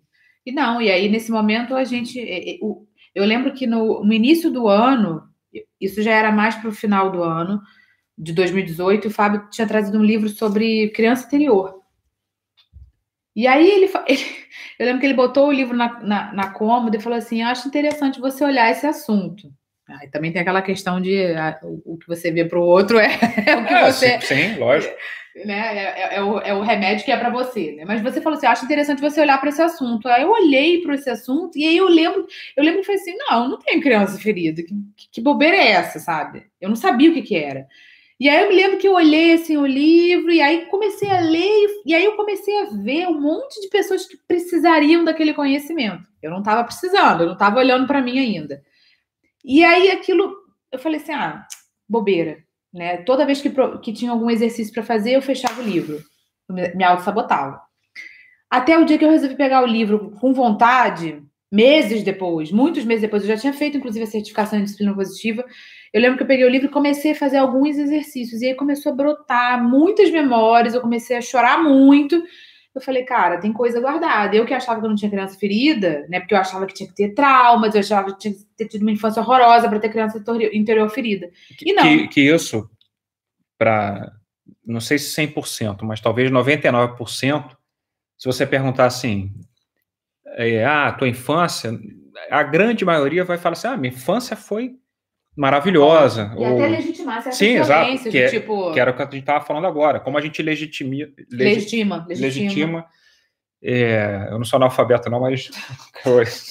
legitima essa violência, falar, ah, graças a isso, as minhas as palmadas, os castigos, Sim. eu tô aqui, sou uma pessoa bem-sucedida... Só que ser bem-sucedido profissionalmente não tem a ver com gerenciamento emocional. Às vezes é uma pessoa extremamente desequilibrada emocionalmente e não vive plenamente por conta disso. Né? Tem muitos logros, muitas conquistas na parte profissional, financeira, mas é uma pessoa que não, não vive plenamente, não tem liberdade emocional. Então, é, olhar para a infância é, é, um olhar para as nossas emoções, para o nosso gerenciamento, para a nossa inteligência emocional. E foi aí que eu fui entrando no tema da criança exterior. Falei, cara, não tem como educar filhos de uma outra maneira se não for através, olhando para a nossa infância, para o adulto que a gente se tornou através da infância que a gente teve, para o ambiente emocional que a gente cresceu. E foi aí que, enfim, fazendo cursos, comecei a fazer atendimentos, com... lancei o meu programa, né, o Reaprendendo a Educar, que está totalmente vinculado com essa questão da infância dos pais, né, como educar os, os filhos de outra forma, mas olhando, fazendo uma ponte com a infância dos pais. E, e fui aplicando isso na minha vida. E o Fábio também, da maneira dele, e eu da minha maneira, mas sempre olhando, né? Quantas vezes eu não estava projetando dores minhas nos meus filhos? Eu falo muito, fiz vários posts há pouco tempo sobre rejeição, né? Como eu, eu, comecei a vivenciar situações de rejeição, porque eu interpretava como rejeição, porque essa rejeição ainda estava latente na minha vida. Eu achava que eu joguei para a sombra isso, falei, ah, não quero mais saber disso. E aí eu comecei a vivenciar, principalmente com a, com a nossa filha do meio, situações, às vezes, até de, ser, de não ser convidada para aniversários, e eu me sentia rejeitada, eu, me, eu não conseguia nem dormir. Minha filha não estava nem aí, e eu passando mal com aquilo. Falei, cara, que isso, não é possível. Eu olhava para ele e falei, será que tem alguma coisa a mais? E falou, claro, sem dúvida, né? Tipo, olha para isso. Sim, é uma projeção. É uma projeção, exatamente. Mas, mas, no fim das contas, assim, que tem algumas pessoas perguntando das projeções, né? A gente está sempre se projetando. Aliás, tudo aquilo que a gente vê no outro sempre é uma projeção. Como eu sempre falo assim, a vida sempre está dando feedback para a gente Sim. a cada instante. E, inclusive, essa informação inconsciente, que é o que condiciona, que guia as nossas vidas, né? Nós somos uhum. seres inconscientes, as nossas decisões são inconscientes. É, e, e esse inconsciente que não é nem só do que a gente viveu, mas que a gente herdou da nossa família, ou esse inconsciente coletivo, coletivo. de onde a gente está, na sociedade que a gente está inserido, né? Então, todas essas questões, ou todos esses programas inconscientes vão determinando a nossa vida. Então, a gente está sempre se projetando. E aí, esse processo de autoconhecimento que a gente está falando aqui, é, a gente sempre precisa do outro para se conhecer, e porque senão seria muito mais difícil. Então, assim, é, aliás, hoje eu até falava uma frase no curso em Milagres que era assim, alguma coisa do tipo, nessa arca só pode entrar de dois em dois, Sim. ou seja, no reino dos céus, ou nessa paz, ou como você queira chamar, não dá para entrar sozinho, tem que sempre entrar acompanhado. Por quê? Porque eu só posso me conhecer através do outro, eu só posso me reconhecer através do outro. E isso é o propósito das relações, isso é o propósito até, por exemplo, de um casamento, não é me fazer feliz, é me fazer consciente. consciente. Então, é olhar isso. Ou o propósito da minha relação com meus filhos, né? Aquele papo de que o pai ama os filhos e daria vida, isso é papo fura. Bom, não, cuidado. tem que ser menos. é, isso é uma crença. É. Mas, assim, o, o, propósito do meu filho, o filho me mostra as minhas sombras, me mostra o que eu tenho que aprender de mim, me mostra os meus erros. E principalmente aquele filho, como a gente já falou aqui um pouco antes, aquele filho que, que porra, que irrita a gente, que deixa a gente puto, caralho. Não é para dizer assim, né? Cuidado. Eu, assim, não, porra, já falaram aí para liberar o palavrão. E a gente. Sim, e eu já, e eu já digo o seguinte: quando, quando, a gente botou aqui para começar o, a transmissão no YouTube, eu botei que não era para criança, era não apto para criança, então tá liberado. Mas assim, não, até isso, até isso é um, até isso realmente é uma forma como a gente está sempre nesse jogo constante das duas caras, né? Assim, tipo, Sim. não, aqui na câmera eu vou falar Bonitinho. palavras barrocas. É. Desligou a câmera, eu dou um pontapé no primeiro que passa pela minha frente, mas é. aqui. E a gente tá sempre isso. A gente chega no trabalho, a é, gente, a, social, a gente bota aquela cara amável, claro. equilibrada. Sim, sim. em casa, nego olhou torto, dá um pontapé. E é isso que exatamente essas é polaridades. Não, uhum. a sombra, exato, mas essas, essas polaridades, né? Na rua, eu sou o agradável, zen, tranquilo, e em casa o cão chupando manga. É. E exatamente tem que buscar essa, esse equilíbrio, né? Integrar essas polaridades. A Aquila está falando aqui no YouTube, né? É, ela chegou a falar no início, agora falou de novo. Sempre me incomodei demais com a bebedeira do meu ex-marido. Como me projeto nele se eu não bebo? Não, então, o outro sempre mostra uma, uma informação, informação de você. Carrega, então, vamos lá. É... Então, olhar para não então é, vamos lá. podem ser muitas coisas né? Vamos passo a passo. É.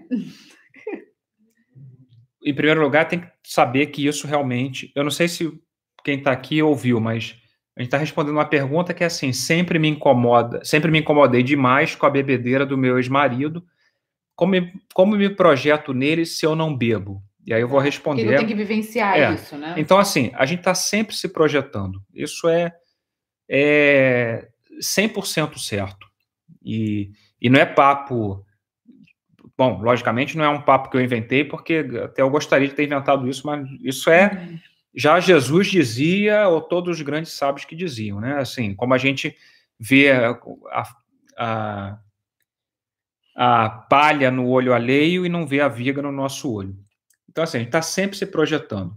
Ponto um. Mas essa projeção, muitas vezes, ela é evidente, assim, é, é preto no branco. Mas, muitas vezes, é uma imagem, para usar a analogia, como se fosse realmente um espelho. Ela é o, o oposto. Pode ser uma imagem invertida. Mas a informação é a mesma. Então, nesse caso de bebê, por exemplo, nesse caso da bebedeira, o que isso pode estar mostrando? Eu não sei, assim, estou é, falando com base nessa pergunta, que para isso precisa de muito mais informação. Precisaria de muito claro. mais informação para ir vendo os padrões inconscientes que estão por trás disso. Mas o fato é, é, por exemplo, uma pessoa que bebe pode ser. Então, eu insisto, a primeira coisa, assim, tem a ver, mas não quer dizer que você beba, nem claro. que você seja um alcoólatra, não. Mas o que isso pode estar te mostrando? Se esse teu, se teu marido, que acho que é o caso, né? Ex-marido. Ex é. Pô, é um cara que bebe, o cara que bebe, o que, que ele está querendo? É, Uma fuga, né? fugir, exatamente. É. Pode ser um cara é, imaduro, certamente é um cara imaduro emocional. Imaturo. Ima, hã? Imaturo. Imaturo. É que tá falando em espanhol. Imaturo emocional. É. Então, assim, precisaria de mais informação, mas pode ser um cara que, é, que foi um exemplo. É um cara imaturo emocional. E essa imaturidade poderia ter sido porque foi uma pessoa, um sujeito super protegido pela mãe. Não sei se é o caso, mas aquele típico meio fininho da mamãe ou aquele que tem uma dependência muito grande da mãe.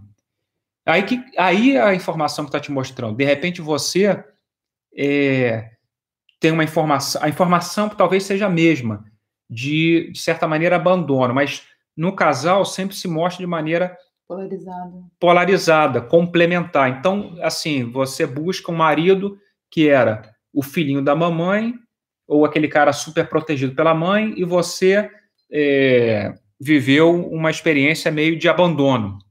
Então, assim, um, são polos opostos, ou, ou seja, o super protegido e o abandonado esse superprotegido mostra a, a superproteção, que é uma violência tanto quanto o abandono, mostra através da incapacidade de lidar com as frustrações, com a fuga da bebida. E você, portanto, está te mostrando isso. Eu não sei se, se tá faz sentido para você aí. Ah, que ela diz aí, isso que eu falei faz sentido? E aí alguém aqui no Instagram botou, pode ser que ela tenha é, que ela tenha outra forma de fugir da realidade. A bebedeira dele Exato. isso também. Ótimo, também. exatamente. exatamente. Assim, tá mostrando assim, pô, como que esse cara. Então tá mostrando isso. Aí no momento que você integra isso, ela tá falando que faz, faz sentido. Sim, faz sentido. Deixa eu, deixa eu respirar aliviado aqui. mas, não, tô brincando, mas assim, realmente. E aí tá te mostrando isso. Então, assim, é, outro exemplo que as pessoas perguntam muito assim: ah, pô, meu marido é violento. Pô, então quer dizer que eu sou violenta? Não, não sou violenta. Não. De repente, o que ele está te mostrando é exatamente a tua submissão. Que né? é uma né? violência também. Que é, lógico. Com você própria. E você com o outro. Sim, porque você mantém. E com o outro, porque se o cara chega para mim. Se o cara chega para mim, é violento no primeiro dia, eu falo assim, meu amigo, opa, tu, a, a próxima vez que tu levantar essa mão, meu amigo, cartão amarelo, na próxima é vermelho, tu desaparece daqui. Então, assim, esse cara eu libertei ele. Agora, se o cara é violento comigo, eu, eu aceito a primeira, a segunda, a terceira, a quarta, e passo 20 anos aceitando, então quem é violento sou eu, Exato. que estou mantendo esse cara preso nesse jogo. Então, é, e violento comigo, claro. Sim, lógico. E me é. violentando em primeiro lugar.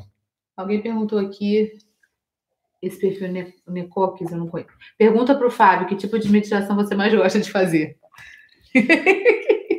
dar supar para o filho e. Não. Não, assim, eu. Que tipo de. de assim, eu passei numa, numa etapa. A gente está falando de meditação, né? Então, eu. Eu não medito tal qual. Eu meditei durante um tempo. É, até tinha um, um, aplicativo que eu usava, que era o Headspace. Headspace, é. E, e fazer essa meditação. A, a meditação, ela é crucial, assim, é, é.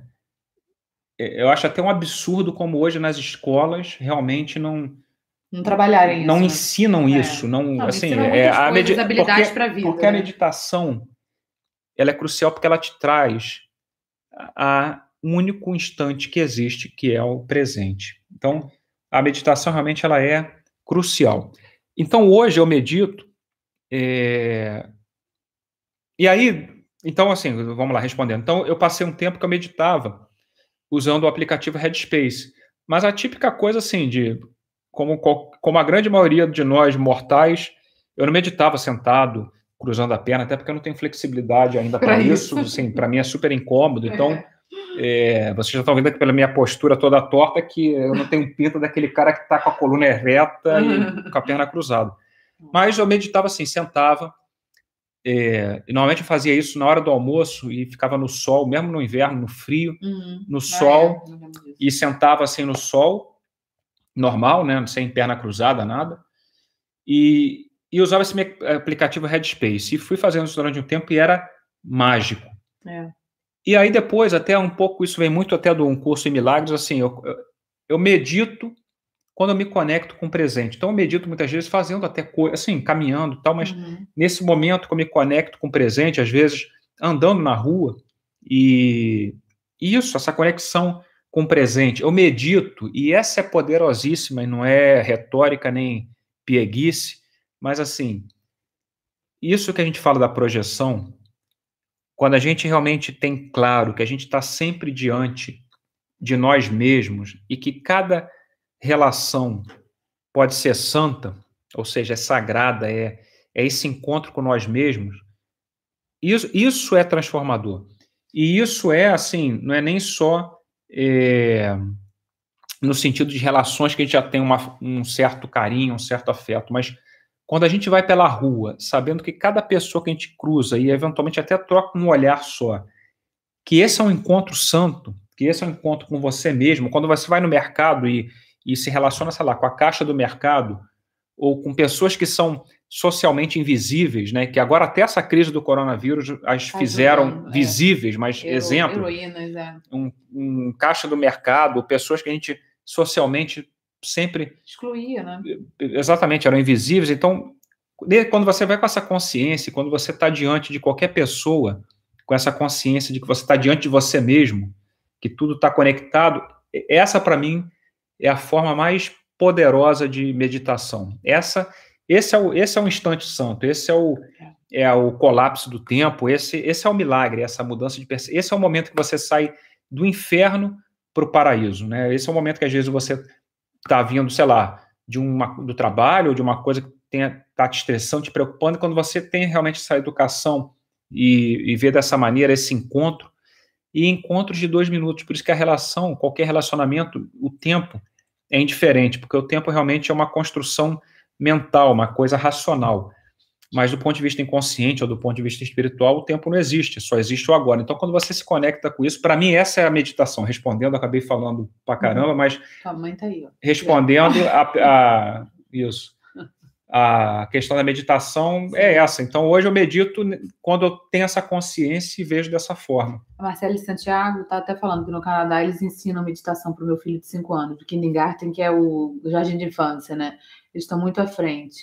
Ah, a Marcele está aí no YouTube, legal.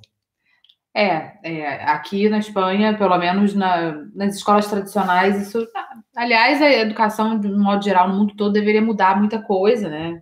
Muitas habilidades que hoje, hoje fazem falta para gente como adulto deveriam ter sido ensinadas no colégio. né?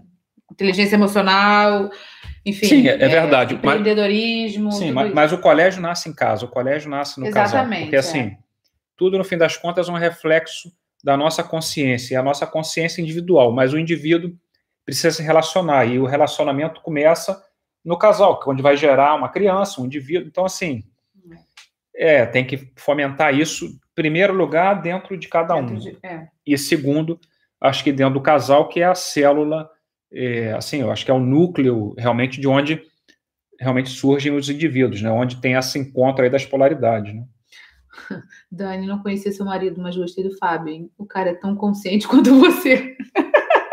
Quando a gente desligar as câmeras, o bicho pega. É, Que bom, o pessoal tá gostando, tá dizendo aqui, tá dando feedback, tá? O bate-papo muito legal, vocês são demais. Que bom, essa é a intenção. A gente quer trocar. É, então, acho que leve. assim, para diferente das lives que a gente faz durante a semana, que tem muito conteúdo, então a ideia mais aulas, né? A ideia é é porque a gente já tem três filhos, e como a gente estava preocupado para não ter um quarto filho, a gente falou assim: vamos ocupar todas as noites, inclusive o sábado à noite, para não ter risco. Então a ah, ideia é um tá. pouco assim, aos sábados, esse horário, né, que para a gente é. é Sagrado. É 11 horas, não, eu ia falar da hora, porra. Para a gente é meia-noite e meia agora, então assim. É, aqui já tá tarde pra caramba. Esse é um belo método anticonceptivo. Anticoncepcional.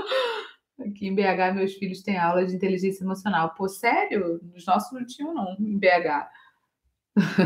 o pessoal tá rindo. Tem gente perguntando de livros. Hum, perguntaram aqui também. Livros para autoconhecimento no casal. Na verdade, cada um segue é. o processo, gente. Não dá para essa coisa de, ah, vamos fazer juntos. Não, a gente, é, exato. A gente tem uma biblioteca aqui, que agora não vou, mas assim, a gente tem muito livro. É, quando a gente a faz gente, as lives, até o fundo é A gente a pode criar, eu posso depois até botar no meu Instagram criar lá nos destaques, tenho destaques alguns livros. livros. Mas estão muito mais voltados para a questão de enfim, criança exterior, enfim. Mas os aí você bota os seus.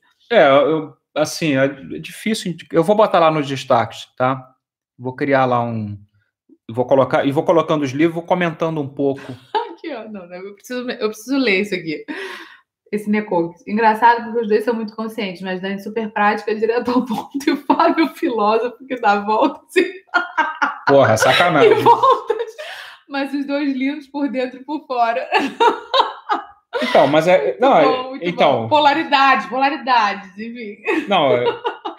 A gente brinca disso Pô, aqui. Pô, sacanagem, né? mas. Sim, não, mas. brinca muito Sim, exato. Falar da rebimboca da parafuseta, essa é antiga, né? Caralho, dá a volta no universo para falar a mesma não, coisa. Não, não é da volta, mas é verdade. Não, Qual é... o Insta do Fábio? Fábio.pérez com Z. Teixeira. A gente fala muito isso e, sim, e, sim. e puta, eu, eu, não sei qual é o nome da pessoa, né? Escreve teu nome aí. Necoques é um perfil, mas eu não sei. Foi, foi certeiro, assim, precisão cirúrgica, a gente fala muito isso, mas é um fato. Mas, então, esse é um exemplo. Aliás, muitas vezes, do ponto de vista do meu ego, eu fico puto, né? Porque eu falo aqui um negócio assim, porra, a teoria do caralho, aí a Daniela vai traduz aquilo da maneira Uma mais linha. simples, aí todo mundo, porra, a Daniela é foda. Eu falo, puta que o pariu. Olha o ego, olha o ego. É, meu nome é Renata. Renata, Renata. então depois me passa o perfil para bloquear, Renata. Negócios. Brincando. Eu não, mas é isso. Eu vi as indicações da Dani de livro, mas a maioria está em espanhol. Todos têm tradução para português, a maioria tem. A maioria tem. É. Porque a gente está aqui, a gente compra o livro aqui. Mas então, até esse, esse é um exemplo. A gente, é, a Renata falou é um negócio que é preciso, Perfeito. precisão milimétrica. E, mas a gente até entende exatamente. Essa é uma forma como a gente se complementa, né? Mônica acabou de falar. Peraí. Desculpa, vai falando, vai falando, vai falando. Vai anotando aí para bloquear quem falou isso. Ah, a Mônica acabou de falar isso. Deve ser isso de você ser filósofo. Então, mas, mas até, mas sim, é verdade. Mas a Mônica é meu pai tá aí conectado. Mas até os meus interesses vão mais aí. Ah, fala, se o Darico tiver aí, daria coisa. Tem aquela live pendente aí. É meu pai e a esposa que estão aí conectados no YouTube e estão falando com a gente. Mas. Mas sim, isso sempre foi assim, né, amor? É, sim, é verdade. E, e aí eu busco, exatamente assim, eu busco. É, tirando agora que isso me irritou. Não, tô brincando. Mas é, sim, vejo como complemento e, e para mim o aprendizado nesse caso é como, como traduzir isso de uma maneira mais simples, prática tal. E, e eu, às vezes, até. Não, e eu tô sempre te mostrando. Oh. Não, porra, mostrando assim, falei, cara, vamos ver isso. Sim, isso é verdade. Isso é verdade. Você, Olha... puxa, você puxa muito. Ele, o Fábio é quem puxa para assuntos novos, sabe? Isso é verdade. Tanto é que isso, eu falei da questão da autorresponsabilidade, quando começou a questão da criança exterior, foi ele que me apresentou. Eu, eu, meio que ri, falei, fala sério, criança exterior, tem nenhuma criança exterior ferida, nada disso. Comi o livro, só consegui ler o livro inteiro um ano depois, né? olhei alguma coisa, não me interessei muito. Um ano depois eu peguei o livro de uma vez só e aí comecei a comprar outros. Aí fui fazer um curso, né? Fiz uma especialização nisso e para mim fez todo sentido. E, e isso para mim é... e, e, também a questão da culpa, né? Que a gente estava falando até no início da live, foi foi uma libertação. A questão da culpa, para mim, foi uma libertação, né? Porque a gente fica o tempo inteiro educando filhos e se relacionando desde a culpa. Para mim, até hoje, o pessoal falando, ah, fala palavrão sem culpa. Até isso, eu não sinto culpa. Hoje em dia, as coisas que eu faço, que eu erro e tal, não levo para culpa. E a criança exterior, para mim, foi uma libertação, porque eu comecei a olhar para minha infância e entender o que, que eu projetava nos meus filhos, o que, que eu projetava no Fábio, né? Vazios emocionais que eu projetava nele, pobrezito. e ele também fazendo igual. Peraí, que abriu um e-mail aqui, que aí fecha a tela. Peraí. E aí, assim, e quando a gente começou a olhar para isso, pô, não fecha esse negócio, meu Deus. Quando a gente começou a olhar para isso, foi que a coisa foi dando, né? O nosso relacionamento foi dando uma guinada para um outro lado que a gente não. Enfim, antes era muita projeção de culpa, de você isso, você aquilo, e até a gente começar a se fazer responsável pelo que era nosso. Mas tudo, até dentro dessa questão do relacionamento, assim, não é que esse processo veio.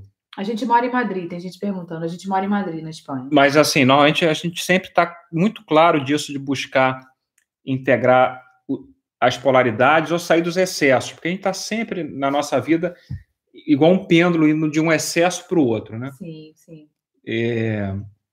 Então, assim, até com a gente, não é que ah, quando a gente começou esse processo virou uma maravilha. Não, pelo contrário, a gente passou por uma fase que exata, exatamente era assim: é, vamos, o que, que vai ser para o almoço? Virar uma discussão filosófica, filosófica. não, porque isso, blá, blá, blá, blá. É.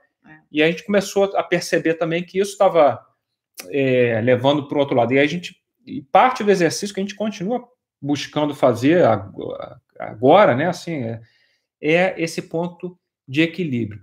E o ponto de equilíbrio, que muitas vezes até eu falo assim, sair, sair talvez muito do mental, porque quando a gente começa nesse processo de autoconhecimento, a gente fica é, fica sabichão demais é, na teoria. E fica muito mental, muito racional, né? Assim, não, porque isso é o ego, porque não sei o quê, porque raiz quadrada do ego, por dividido por 5, não sei o quê, a projeção elevada ao quadrado, e você fez.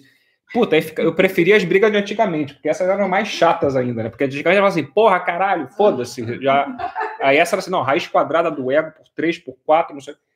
E aí a gente começou a ver assim, cara, acho que a gente tá muito é, isso, levando, a, levando esse autoconhecimento muito para o racional. Então vamos é. buscar talvez um pouco mais uma coisa mais que a gente chama aqui assim mais é, espiritual, mais desse lado isso. da essência. Tá? Então sempre buscando esse equilíbrio, né? Mas é, enfim, Exato. aqui também a gente tenha já atingido o equilíbrio, não. É uma objetividade clara da tua fala, Daniela. Obrigada, obrigada. Me lembra o perfil dele, please. Aí alguém me apontou aqui. Desculpa pouco tempo que te sigo. Onde vocês moram? Madrid, falei, né? Qual a sua especialidade e qual o livro da criança exterior? Pois é, eu falei até no início da live, enfim, dá, tem uma outra live até para falar das nossas profissões iniciais, né? Bom, você continua trabalhando na tua área também. Eu sou advogada e entrei, é, comecei a. Mudei a, a, a minha trajetória profissional para educadora parental, enfim, trabalhar com criação consciente há um tempo atrás, há dois anos, menos de dois anos atrás, e aí eu comecei a me especializar nesses temas de criança interior, é, educação consciente, olhar para o nosso passado, para as questões transgeracionais. Livro da criança interior, a mesma pessoa está perguntando. Olha nos meus destaques, tem alguns ali. Eu não botei todos que eu já li, mas é, depois eu até boto mais livros, publico mais fotos de livros ali. Nos meus destaques, um destaque é livros. Eu tenho vários livros ali, são vários autores diferentes, né? mas tem, a gente tem aqui, como é que é o nome daquele? John Bradshaw, tem a, a, a, a Vitória Cadarço, que é espanhola, não sei se vai ter aí no Brasil. Tem aquele tibetano lá. Ai, que... Qual? De criança anterior eu botei. Tinha, agora eu não lembro do cara. Tá ali. Tem, tem, tem Alice Miller, tem vários. Tem, olha nos meus destaques, tem vários lá. É, Fábio, eu gosto de filosofia também, não me bloqueia, não. A Renata falando. Aí alguém botou teu perfil aqui, né? História de, da criança exterior. Vocês já constelaram, constelação familiar? Você teve uma experiência não, eu então... nunca constelei, não. Adoro, adoro Bert Hellinger. A gente tem vários, os livros todos do Bert estão aqui, a gente tem, já lemos. É, a gente estudou assim, eu, eu particularmente, a Daniela também, né? Mas eu estudei muito, estudei muito. Me interesso, estudei bastante essa questão da constelação familiar por uma questão sistêmica, né? Então, é, eu me interessei muito, isso veio um pouco a questão, assim, que é o que é uma das coisas que eu exploro muito até nas mentorias, nos acompanhamentos, são as ressonâncias familiares, essa questão muito relacionada ao inconsciente familiar, que é onde se insere, de alguma maneira, as constelações familiares. Né? Então, é... e aí eu até eu, eu nunca constelei para mim, mas já participei de algumas constelações. Aqui em Madrid. Em Madrid. É. E é interessante, eu acho que é legal, acho que é uma. E acho é uma, que outra, tá, é uma abordagem exato, também de autoconhecimento. Sem dúvida, eu acho que é uma expressão do inconsciente. Assim como uma coisa que eu tenho estudado, isso é, de primeira mão aqui, nunca antes revelado. Mas assim, por exemplo, eu tenho estudado muito a questão. Tenho estudado muito, tenho estudado, tenho me, interessado, tem me interessado até do próprio tarô. Aplica, tem, um, tem um livro super interessante que eu li sobre questão dos arquétipos, né, que é Jung e o tarô. Então, é uma análise junguiana, mas do tarô como expressão do inconsciente. Então, é, eu acho isso, assim, são assuntos que me interessam. Mas respondendo a questão da constelação, senão a Renata já vai falar que eu filosofo e não vou direto ao ponto. Marcelo, tá falando para a gente escrever. Está na hora de vocês escreverem um livro juntos. A gente quer. É, eu, eu tenho um maior sonho de escrever um livro. Você também tem? Tenho. Ou não? eu tenho. O dela vão ser 50 páginas e o meu 500. Super conciso. Né? Não, também não sou conciso. Sem dúvida, ponto. sem dúvida, o teu, não, certamente o teu vai ser um best-seller. O meu vai ser ótimo para segurar a porta para bater com o vento. Mas... Olha o desmerecimento. Ah, é, exatamente. Também quero o livro. Peraí, obrigado. Depois me passa esse livro, pelo amor de Deus. Mas qual, gente? Me diz de novo, que eu já não sei de qual livro vocês estão falando. Da criança exterior? Olha, nos, se for da criança exterior, olha nos meus destaques, tá? Destaques do Instagram. Tem um destaque que é livros. É muito importante termos referências de casais como vocês, essencial para evoluirmos individualmente, aprendendo a não responsabilizar o outro e sermos felizes e criarmos filhos saudáveis mentalmente. Gente. Me apresenta pode... esse casal aí que eu, que, eu quero mandar meu currículo para lá para ver se eles me adotam. Isso é uma coisa até que a gente. Eu acho que era uma das coisas que, não, que, que me, me, travava até na hora de quando a gente falava desse projeto, de falar juntos. Falei, putz, a gente vai passar imagens, casal perfeito, que não é. Ninguém não tem casal perfeito. Não, mas vamos lá, calma aí. A ideia disso aqui é exatamente o contrário. Lógico que gente, esse é o primeiro, a gente está buscando é, romper um pouco. A gente até talvez tenha começado um pouco meio formato live. Sim. É, e a ideia conteúdo. é romper um pouco isso e ser mais. E isso a gente há muito tempo, aliás, eu venho insistindo com isso há muito tempo, assim, de ter. A gente, até a ideia antes era fazer um café, como se fosse um café da manhã, sei lá, sim, mas, sim. mas é mostrar exatamente isso, assim, que, que nós somos como como vocês, logicamente. Então, assim, é, não tem.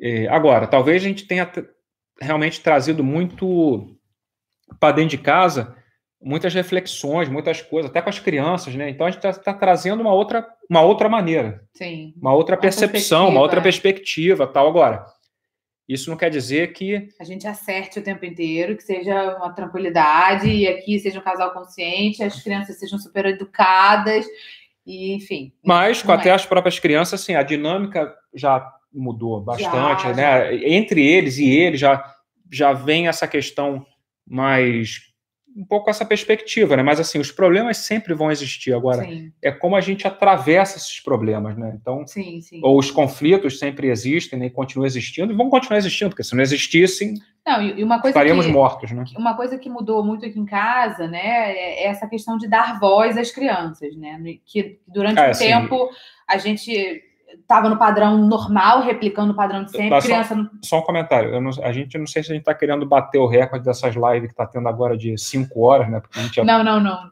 Minha bateria tá, minha bateria tá se esgotando. Peraí, minha bateria daqui a pouco acaba. Ter, a gente vai ter que parar já daqui a pouquinho. Mas assim, é a bateria do celular e aqui do computador também. Mas assim, não, não é isso. É eu, precavido, botei o carregador aqui. Isso já poderia dar uma. Se fosse, se fosse outrora, isso já daria uma briga. Eu ia falar assim, teu celular vai... por que não botou a porra do. O meu tá carregando aqui, o meu tá com 100%. Ah, pois é, não, mas o seu celular não. Não, o celular Sim. não, mas eu. Enfim, já me esqueci do que eu tava falando. Das crianças, da voz das crianças. Isso, de dar voz às crianças. Que no início o padrão normal era aquela coisa de não, sou, é, é o que eu digo e acabou. Né? E aí a gente começou a dar voz e começou a dar espaço para eles escolherem muitas coisas. Eu falei até na live de ontem, foi a live de ontem que eu falei, né, de autoaceitação. Falei um pouco sobre isso, né? Como, como como foi difícil, para mim, pelo menos, dar é, um, um, espaço de escolha para o meu filho mais velho, que é quem tem requisitado, para o nosso filho mais velho, quem tem requisitado mais, já tem oito anos, mas começou cedo já a dizer o que queria vestir, o que queria calçar. Eu lembro de, eu ter brigas com ele, né? Ele com dois anos, ele não querer calçar nenhum sapato. Eu, eu, foi uma época que assim, eu joguei todos os sapatos eu tive que dar, porque passou o tempo já não cabia mais no pé dele. Com dois anos ele falava, eu não vou usar isso. Eu queria, e eu, na época, eu era mega autoritária, vai usar sim, e não adiantava, porque ele tirava do pé. falei, não vai dar, desse jeito não vai funcionar, ele vai sair descalço de casa. E aí, quando eu comecei a dar esse espaço até para ele se vestir, né? Eu, eu, tenho um post sobre isso, que foi um aniversário que a gente foi em janeiro, e, e ele, ele é uma criança que ele, ele ele gosta de conforto na roupa. Ele não é aquela criança, ele detesta usar calça jeans, ele não tem calça jeans. Não tem porque não adianta comprar, porque ele não usa. Então ele gosta de conforto. E eu gosto de uma criança bem arrumada, né? Aquela coisa mauriçola, né? Camisa polo, suéterzinho. E ele pequenininho usava, mas agora de jeito nenhum. Ele quer ir com a roupa que ele vai para o parque, é a mesma roupa que ele vai para super festa, pro, quer ir para o casamento, para onde quer que seja. E aí eu lembro de eu virar antes da gente sair pro aniversário, eu falei, pô, Léo, tá feia essa roupa, não combina a calça com a. Aí ele virou para mim e falou assim: mãe, mamãe, já, você tá com vergonha, tá muito claro que você tá com vergonha. Você tá com vergonha do que vão pensar de você. Então fala para as suas amigas que quem escolheu a roupa fui eu. Eu até fiquei na hora. Aí, aí o Fábio falou assim: é, Léo, já percebeu como é que a coisa funciona, né?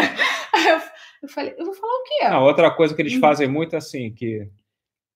Eu falei, eu tava com vergonha mesmo. Eu falei, e aí não deu outra. Eu dei um jeito na festa de falar mesmo. Ah, olha que engraçado que aconteceu. Quem escolheu a roupa foi assim, ele. É, é, o nosso, é, o nosso, ego, né? É, exato. Que é, é a mesma, uhum. Isso é o mesmo princípio de quando.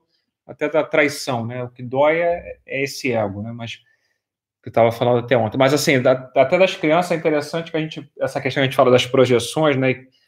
E aí, quando às vezes eu venho assim, meio irritado, ele fala assim: amigão, opa, é. isso aí é teu. Tipo assim, é que gente... tua irritação, você. É tua. E a Sofia, até que tem seis anos, fala: opa, vai lá, tu vai olhar, tu, tu tá irritado. Exato. Vem, vem...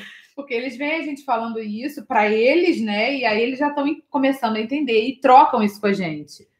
Mas acho que disso, assim, a gente sempre tem que ter consciência que nós, pais, sempre vamos ser pais tóxicos, né? Então a gente só tem que tentar ser menos tóxicos. Quando eu falo pais tóxicos, é no sentido assim, a gente sempre vai transmitir a nossa programação, as Sim. nossas crenças. E o que a gente busca agora aqui, de alguma forma, é transmitir menos, mas até esse. E aí vai começar o Fábio e a Renata já vai falar, porra, já vai começar. mas até esse querer transmitir poucas crenças já é uma crença. Sim. Então, assim, é foda, mas é, sei lá. Ó, a Cris Paiva botou aqui, Dani, a primeira vez que vi você foi numa live com a Priscila, Mãe Sem Receita. Ah, Pri, a gente fez há mais de um ano atrás essa live, foi sobre gênero, eu acho, né? Que foi, fala, a gente falou sobre os brinquedos, né? De menino e menina, por causa do meninas vestem rosa e meninos vestem azul. Foi por isso essa live. E fiquei maravilhada com essa história da criança exterior. Passei a me olhar em muitas, é, sem muitas culpas desde então. Você fez muita diferença na minha vida. Ai, que bom, obrigada. Tenho certeza que comecei um processo de evolução e autocuidado. Passei a me olhar e respeitar os meus sentimentos. Passei a me dar colo. Obrigada de verdade. A Flávia do Paz Ajudam Paz. Vou abrir um vinho. Abre, Opa, abre. abre aí. Tem aqui, ó. Tchim, Carol Penteado tá aqui também. Super legal falar com você com, como casal. Ei, Carol. Café não. Bora marcar um vinho. Bora, Flávia, bora. Tô adorando. Outra A propósito, estou no programa Outra Maneira, a Renata, que falou que você é filósofo.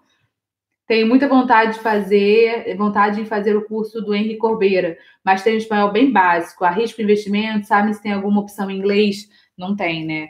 E ele ah, ainda tem um sotaque de catalão. É, assim, então, é, o Henrique Corbeira, em... que eu sempre falo aí, né? Eu, eu... Então, a bioneuroemoção, que foi um pouco o método desenvolvido, desenvolvido pelo Henrique Corbeira, é, para mim foi transformador, foi parte. Para mim também. É, então assim. ele. E eu entrei de cabeça nesse processo com a Corbeira, né? Depois estudei com ele, me, enfim, fiz lá a pós-graduação, me certifiquei e, e até sempre busco, não só, quer dizer, na minha vida eu aplico toda essa, essa visão de vida, que é uma visão, é um método que pega a questão de programação neurolinguística, epigenética, biologia, e muito essa questão metafísica, não dois, né, da consciência de unidade. Então, para mim, isso é o que, para mim, ressoa demais isso, né? Então, é... Exato. Então, assim, é, realmente é transformador. E é um pouco toda a base é, comum também da qual eu busco aplicar na minha vida e compartilhar e aplicar também com quem eu faço as mentorias atendimento. Exato. Aí tem muita gente falando aqui, ninguém é perfeito, porém é bom saber que o outro está buscando melhorar, como melhorar a comunicação dos relacionamentos entre casal. Você, a Maílda, a Maílda participou de alguns workshops nossos, vocês dois têm posto minha panela no fogo, a pressão tá pegando aqui, mas para cozinhar o milho tem que ser assim, né? É verdade. Teve uma época que, eu, é, que o meu queria colocar um sapato de cada tipo para ir para a escola. Pois é, até essa liberdade, essa, que é uma bobeira, né? Porque a gente fica com medo do julgamento externo, a gente fica com medo do que, que vão pensar da gente como mãe. E a gente não dá essa liberdade, porque por que, que aí não poderia ser um sim, né? E, e, eu sei, eu falo isso porque eu sei que eu, eu diria não, provavelmente. Sim, a gente está sempre dizendo não, né? É. é. Não, a gente melhorou muito nisso. Não, certo, eu digo, mas, mas nós, pais estamos. Nós pais estamos sempre dizendo não e, e, comprando brigas, né? Batalhas. E eu, eu, eu fiz um post há pouco tempo sobre isso, falando, cara, a gente pode escolher as nossas batalhas. Para que, que vai falar não quando pode ser sim? Quando pode ser uma experiência diferente para a criança. E um momento dela até fazer uma escolha diferente depois de olhar, putz, nada a ver esse sapato, ou como é que eu vou me sentir, ou me sentir maravilhoso, vou querer criar coisas diferentes. E aí a gente às vezes amputa a possibilidade da criança criar mais coisas, né? É, seus posts ressoam muito em mim, às vezes penso que você escreve para mim. Ai, que bom, a Maíra tá aqui também. Ei, Má, tudo bem? Do canto maternal. Gente, a, vai... a Carol escreveu aí que o mar... que isso que a gente tá vivendo aqui com o filho, ela passa com o marido. Ah, sim, passo isso com meu marido. Vou nas festas arrumadinho e ele de bermuda e havaianos. Custei para me libertar da vergonha. É, não, aqui a gente nunca passou por isso, né? Apesar do que eu não me preocupo tanto com isso. Né? Ah, tá bom. sempre se preocupou com a imagem, sempre, mas tudo bem. Não, a gente não passa por isso porque isso, eu, eu que essa coisa de sair arrumadinha também é uma coisa muito relativa, né? Mas essa coisa do mais Caxias, eu gosto de sair arrumadinho, ele também gosta de sair arrumadinho, e claro, a gente assim. Eu não, só como eu falo, sou aquele cara que posso sair de pijama. Até parece. Até parece. Mas, assim, isso acaba, eu acabava muito eu, porque era mais eu que vestia até o Léo, né? Tipo, submetia o Léo muito às minhas vontades, à minha necessidade de dele estar tá uma criança arrumadinha. Cara, aqui na Espanha, pelo menos eu vejo isso muito nos parques. As crianças Cara, tem criança que vai com roupa de festa para parque, sabe? Com meia calça, com sapato de verniz. Eu falo, cara, eu jamais gastaria um sapato de verniz num parque com pedra e areia. Sim, que. Mas isso a gente nunca fez. Para parque, as crianças iam com roupa Não, confortável. Até, até porque eu, e eu vou dar agora liberdade ao meu ego e meu, a minha sombra, assim, eu acho uma cafonice. Mas... É, ele nunca gostou dessa roupa muito. Porque aqui, às vezes, vestem criança como se fosse bebê de 1900, 1800, alguma coisa, sabe? Aquela, aquela, o menininho com aquela calçola fofinha, com meia calça, é, com meia calça, com sapatinho de verniz, com aquela roupinha de gola para ir pro parque, escorregar. Eu falava, caramba, não, jamais. Eu acho, eu acho lindo, Aí mas eu nunca chega o Léo lá, assim. Chega o Léo lá de moletom, boné do MST e, e a foice na mão. Não, mas assim, é, para o parque a gente sempre falou, pô, não, cara, roupa confortável. Mas eu gostava de botar o meu filho mais arrumadinho, carinha de hominho, sabe? Calça, suéter e tal. Ele detesta suéter, ele detesta calça jeans. E foi super difícil. Agora tá, falei algumas lives também a questão do cabelo, ele querer deixar o cabelo crescer e tá super feliz. Ele fala: Eu tô lindo com esse cabelo, beleza. Só que a gente fica incomodado porque o cabelo arrasta no prato de comida, tá sempre com o cabelo na cara. Aí a gente tá sempre, e quando a gente percebe, a gente tá sempre criticando, tá sempre julgando. Ti, bota o cabelo para trás, sei lá o quê, e a criança vai se sentindo inadequada, né? Aquela questão da aceitação. A gente tem uma preocupação aí subjacente, que é ele não ficar com tique nervoso, né? Ficar com o pescoço torto o tempo inteiro mas ele tá curtindo a beça, o cabelo dele. Aliás, o pequenininho tá querendo deixar o cabelo crescer também, porque agora a gente não pode nem no salão. E se eu cortar a franja, eu vou fazer um desastre ali. Ele, não, eu quero ficar com o cabelo igual do meu irmão, do Léo, grande. Enfim, é, só para terminar aqui, porque já, cara, já tem duas horas e daqui a pouco meu celular vai acabar a bateria.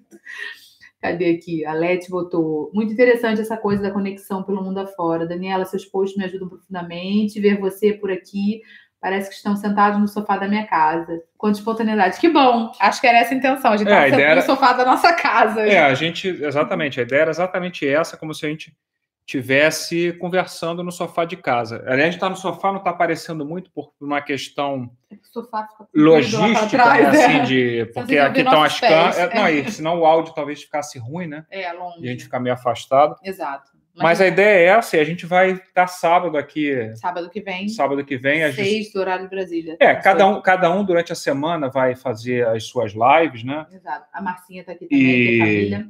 Beijo. Então, assim, aliás, até o, Uma hora e cinquenta de live já. eu vou fazer as lives agora essa semana, eu vou fazer segunda e quarta. Essa E- semana eu vou fazer terça e quinta, eu acho. Enfim, então assim, É, a, gente vai, a gente vai fazer a gente umas vai lives durante a semana, cada um com a sua mensagem mais específica. Sim, sim. E aí a, a ideia era essa, sábado ter esse momento de, Rio horrores com essas histórias. de compartilhar um pouco isso, de mostrar um pouco esse, esse bastidores, Os entre bastidores, aspas, né? é. Que também não é que a gente seja nada, só, enfim, É. conversar e trocar, porque no fim das contas a gente aprende de tudo isso, né? Todo sábado agora, sim. Bom que vocês não engravidam e nem nós. É, pois é, mas vocês aí estão um pouquinho antes, né? Dá tempo de. Vocês ainda têm tempo. Aqui já é uma hora da manhã. Eu já tô cansada. Cinco para uma. Não vai rolar. Apesar do, essa. apesar do que cada cidade que a gente passou, a gente teve um filho, e Madrid ainda tá faltando, mas. Tá, deixa isso para outra live. Não, é. A gente falava brincando de quatro filhos, mas não. Não. Enfim. É, saludos! Tratando de entender um pouco. Ah, está a Inês aqui, a mamãe da Emiliana. Ah, que é a melhor amiga de Sofia. é A, a- a mamãe da melhor amiga da nossa filha, que é venezuelana, que mora aqui em Madrid, está assistindo e está tentando entender o nosso português. Que tal, Inês? Um besito. Nos, te echamos de menos, de verdade, que hace muito tempo que não nos vemos. 32 dias já em casa. Então, pessoal, a gente vai desligar, porque daqui a pouco os celulares já vão acabar a bateria. é, não, são- não os meus que estão carregados. Não, né? o seu celular não tá carregando, não é possível. Tá, duas horas já. O meu já daqui a pouco acaba. Mas o meu, o meu computador ainda tem um pouquinho. Beleza, gente, ó. Obrigado. Obrigada demais. Eu, eu falei mais pra cá o tempo. Boa noite, boa noite. Boa noite para vocês. Que Sábado a gente está de volta. E... Tchau, gente. Até sábado, 18 horas do horário de Brasília. E a gente vem bater um papo com vocês, perguntas, enfim, a gente não tem script, não tem nada aqui, não tá, fomos conversando. Boa noite para vocês, bom dia para mim. Show, gratidão, casal. Que bom que vocês gostaram. A Beleza, A gente gente. queria esse feedback. Obrigado Obrigada aí. mesmo. Tchau. A gente vai Beijo. desconectar e vamos deixar gravada a live, tá? Beijo pra vocês. Beijo pra todos. Eu tô aqui Beijo. no canal do Fábio e no meu canal também. Que bom que vocês amaram. Boa noite. Boa tchau, noite tchau. aí para todos, hein? Vou finalizar aqui agora também. E vou finalizar. Beijo, pessoal. Obrigada por vocês terem acompanhado. Beijo, obrigado. Tchau, tchau. Peraí, que eu, eu tô indo com